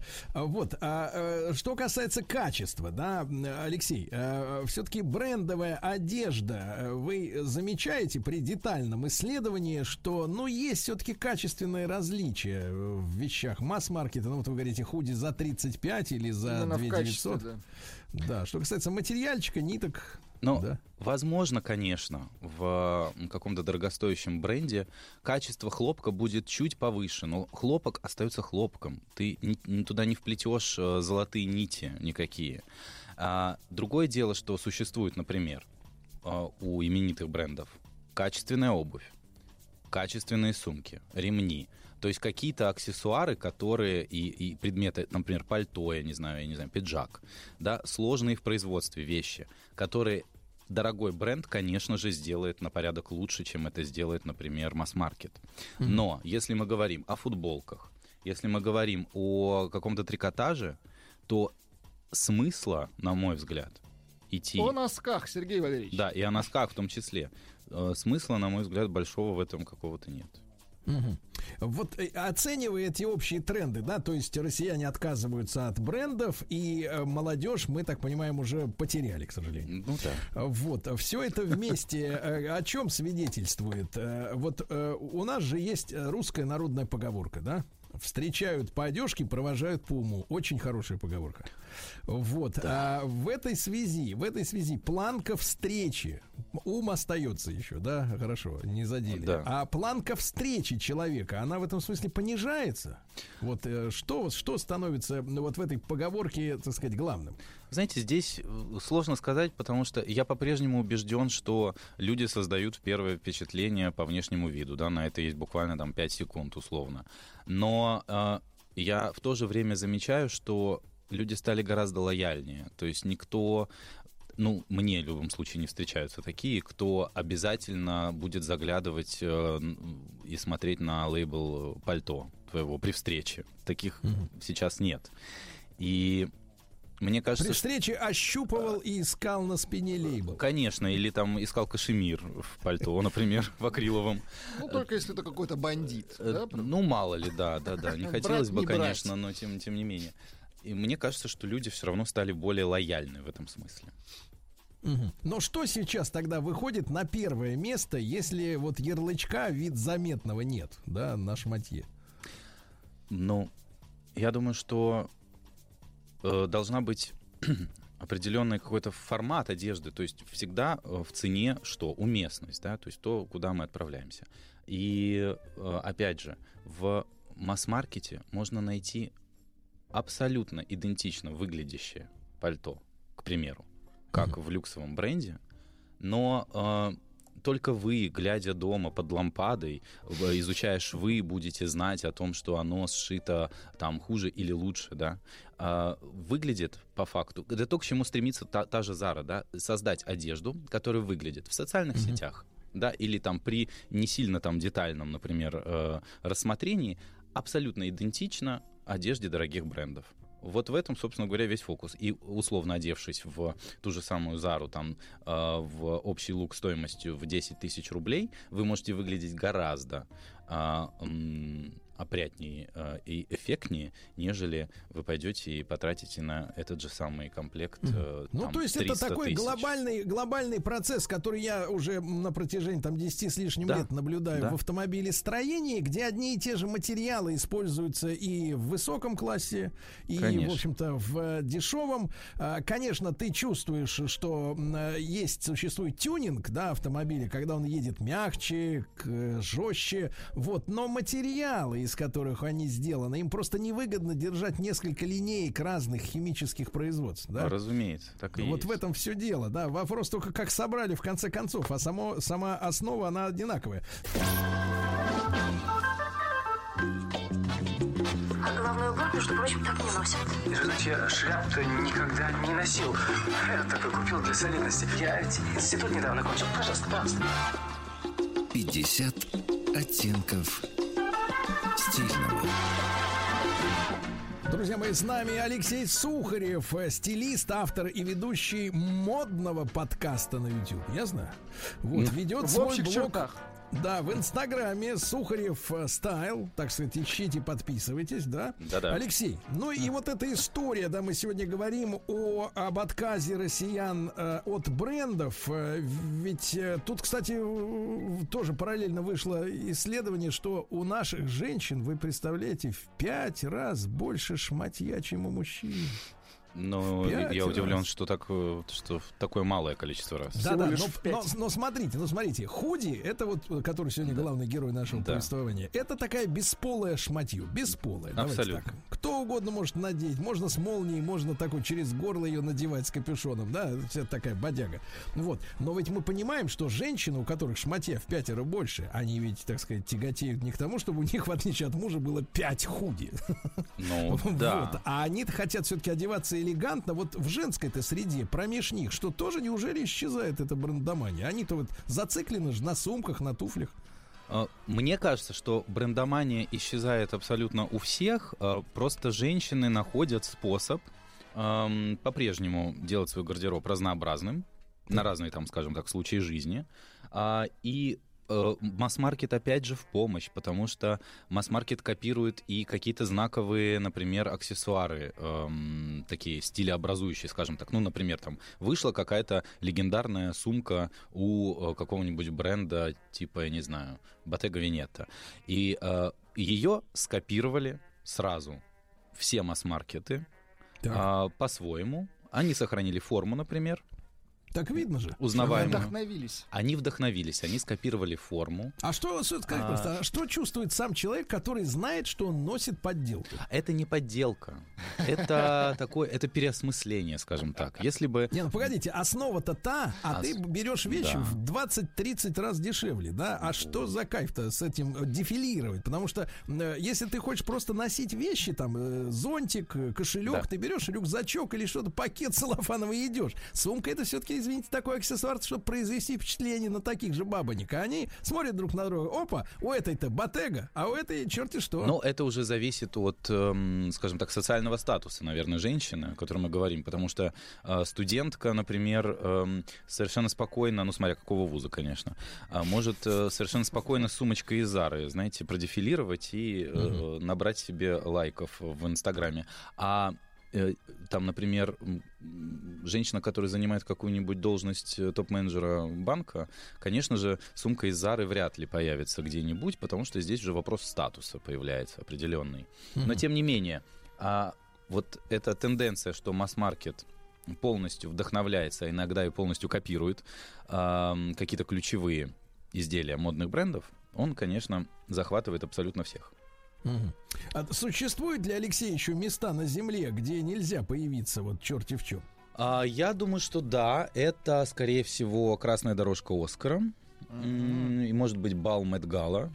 А, Это то место, те места, где э, пристально следят, э, в каком бренде ты появишься, потому что потом об этом будет э, говорить модная тусовка еще полгода. А все остальные места, мне кажется, нет. То Мне есть, в кажется, принципе, это вы сейчас важно. всех вот так 99% людей просто отрезали. Не отрезали, Ножовкой, от- отдали ножовкой свободу отпилили. выбора. Так, а, слушайте, абсолютно... Идите в лес, сказал Алексей. Сейчас уже, мне Туда, в кажется, мне кажется, это совершенно не важно, ну, правда. Если мы посмотрим, например, на наших э, селебрити, да, звезд, мы увидим, что мало кто из них носит э, сейчас даже на там какие-то мероприятия важные, или премьеры, или дорожки красные или не красные. Ну, мельчают премьеры просто. Это, во-первых, конечно же, да. А во-вторых, мы часто видим их, например, в нарядах э, российских дизайнеров, да, которые еще, которым еще далеко до званий каких-то крупных брендов мировых и Ну, видимо, узнаваемых. это коллаборация. Видимо, занесли. Э, Ну, так слушайте, всегда проще гораздо задружиться с российским дизайнером э, и подтаскивать у него вещи на кинопремьеры, чем идти в тот же самый ЦУМ и стоять очередь, во-первых, знаете, из богатых людей. Да, и потом еще отдавать огромные деньги за то, чтобы приобрести какое-нибудь платье более-менее Ну, тут я вообще не представляю, как вот даже вот у меня нет актерского образования, поэтому не могу прочувствовать, как это вот быть богатым и стоять в очереди. Это же Вот не знаю, Это кстати, не унижение. знаю. Не знаю. Я, я бы хотел испытать это чувство, если честно. Однажды. Хотя бы разок. Ну, главное, чтобы не бомбоубежище. Главное, да. М, Да, Алексей, ну и в итоге, да, если у наших слушателей э, есть сомнения, э, хорошая, так сказать, э, вдохновленная настоящим произведением копия, то есть подделка, или не брендированный, но так называемый качественный товар, что выбрать? Ну, если мы говорим прямо о подделках, то это подделка, когда прям нанесен логотип компании, да, от бренда, и мы понимаем, что это копия точная, и это подделка. А, Я, конечно, не рекомендую никогда и никогда не рекомендовал покупать подделки. Почему? Потому что, ну, во-первых, это просто самоощущение, скорее. Люди могут не понять на улице, да, но смотря в чем, в чем задача. Чувствовать себя хорошо, а, понимая, что ты чист, и твоя совесть чиста перед всеми и перед а, знаменитыми брендами в том числе. Либо эм, твоя задача это произвести впечатление какое-то, возможно, даже фейковое. Ну, не знаю. Наверное, лучше а, приобретать ту одежду, которая вдохновлена а, тенденциями подиума, но не имеет э, какой-то стопроцентного сходства. Тогда можно, правда, использовать слово «вдохновиться» и э, Алексей, гораздо и вот, больше, чем и вот ваша подделка. фраза «произвести впечатление». Сегодня, вот с вашей точки зрения, во вс- а, учитывая все, что мы сегодня сказали, задача одежды а, произвести на окружающих впечатление осталась еще и какое? Конечно, конечно, задача произвести впечатление осталась, потому, э, и, и сегодня гораздо больше, чем раньше, потому что сейчас все настолько быстро, и, э, знаете, это как скроллить ленту в социальной сети, да, у людей гораздо меньше времени друг с другом общаться, друг на друга смотреть и узнавать друг друга. Мы стали просто меньше разговаривать друг с другом. И то, как мы выглядим, конечно, часто делает за нас э, большую часть работы, потому что человек сразу по нам примерно понимает и считывает, кто мы, про что мы и чем мы занимаемся. Кто мы про что мы? Друзья мои, Алексей Сухарев э, с нами был в нашем проекте 50 оттенков стильного. Э, с- э, смотрите подкаст, модный подкаст на Да-да. YouTube. Вот и всё. Счастливо, до свидания. Еще больше подкастов «Маяка» насмотрим.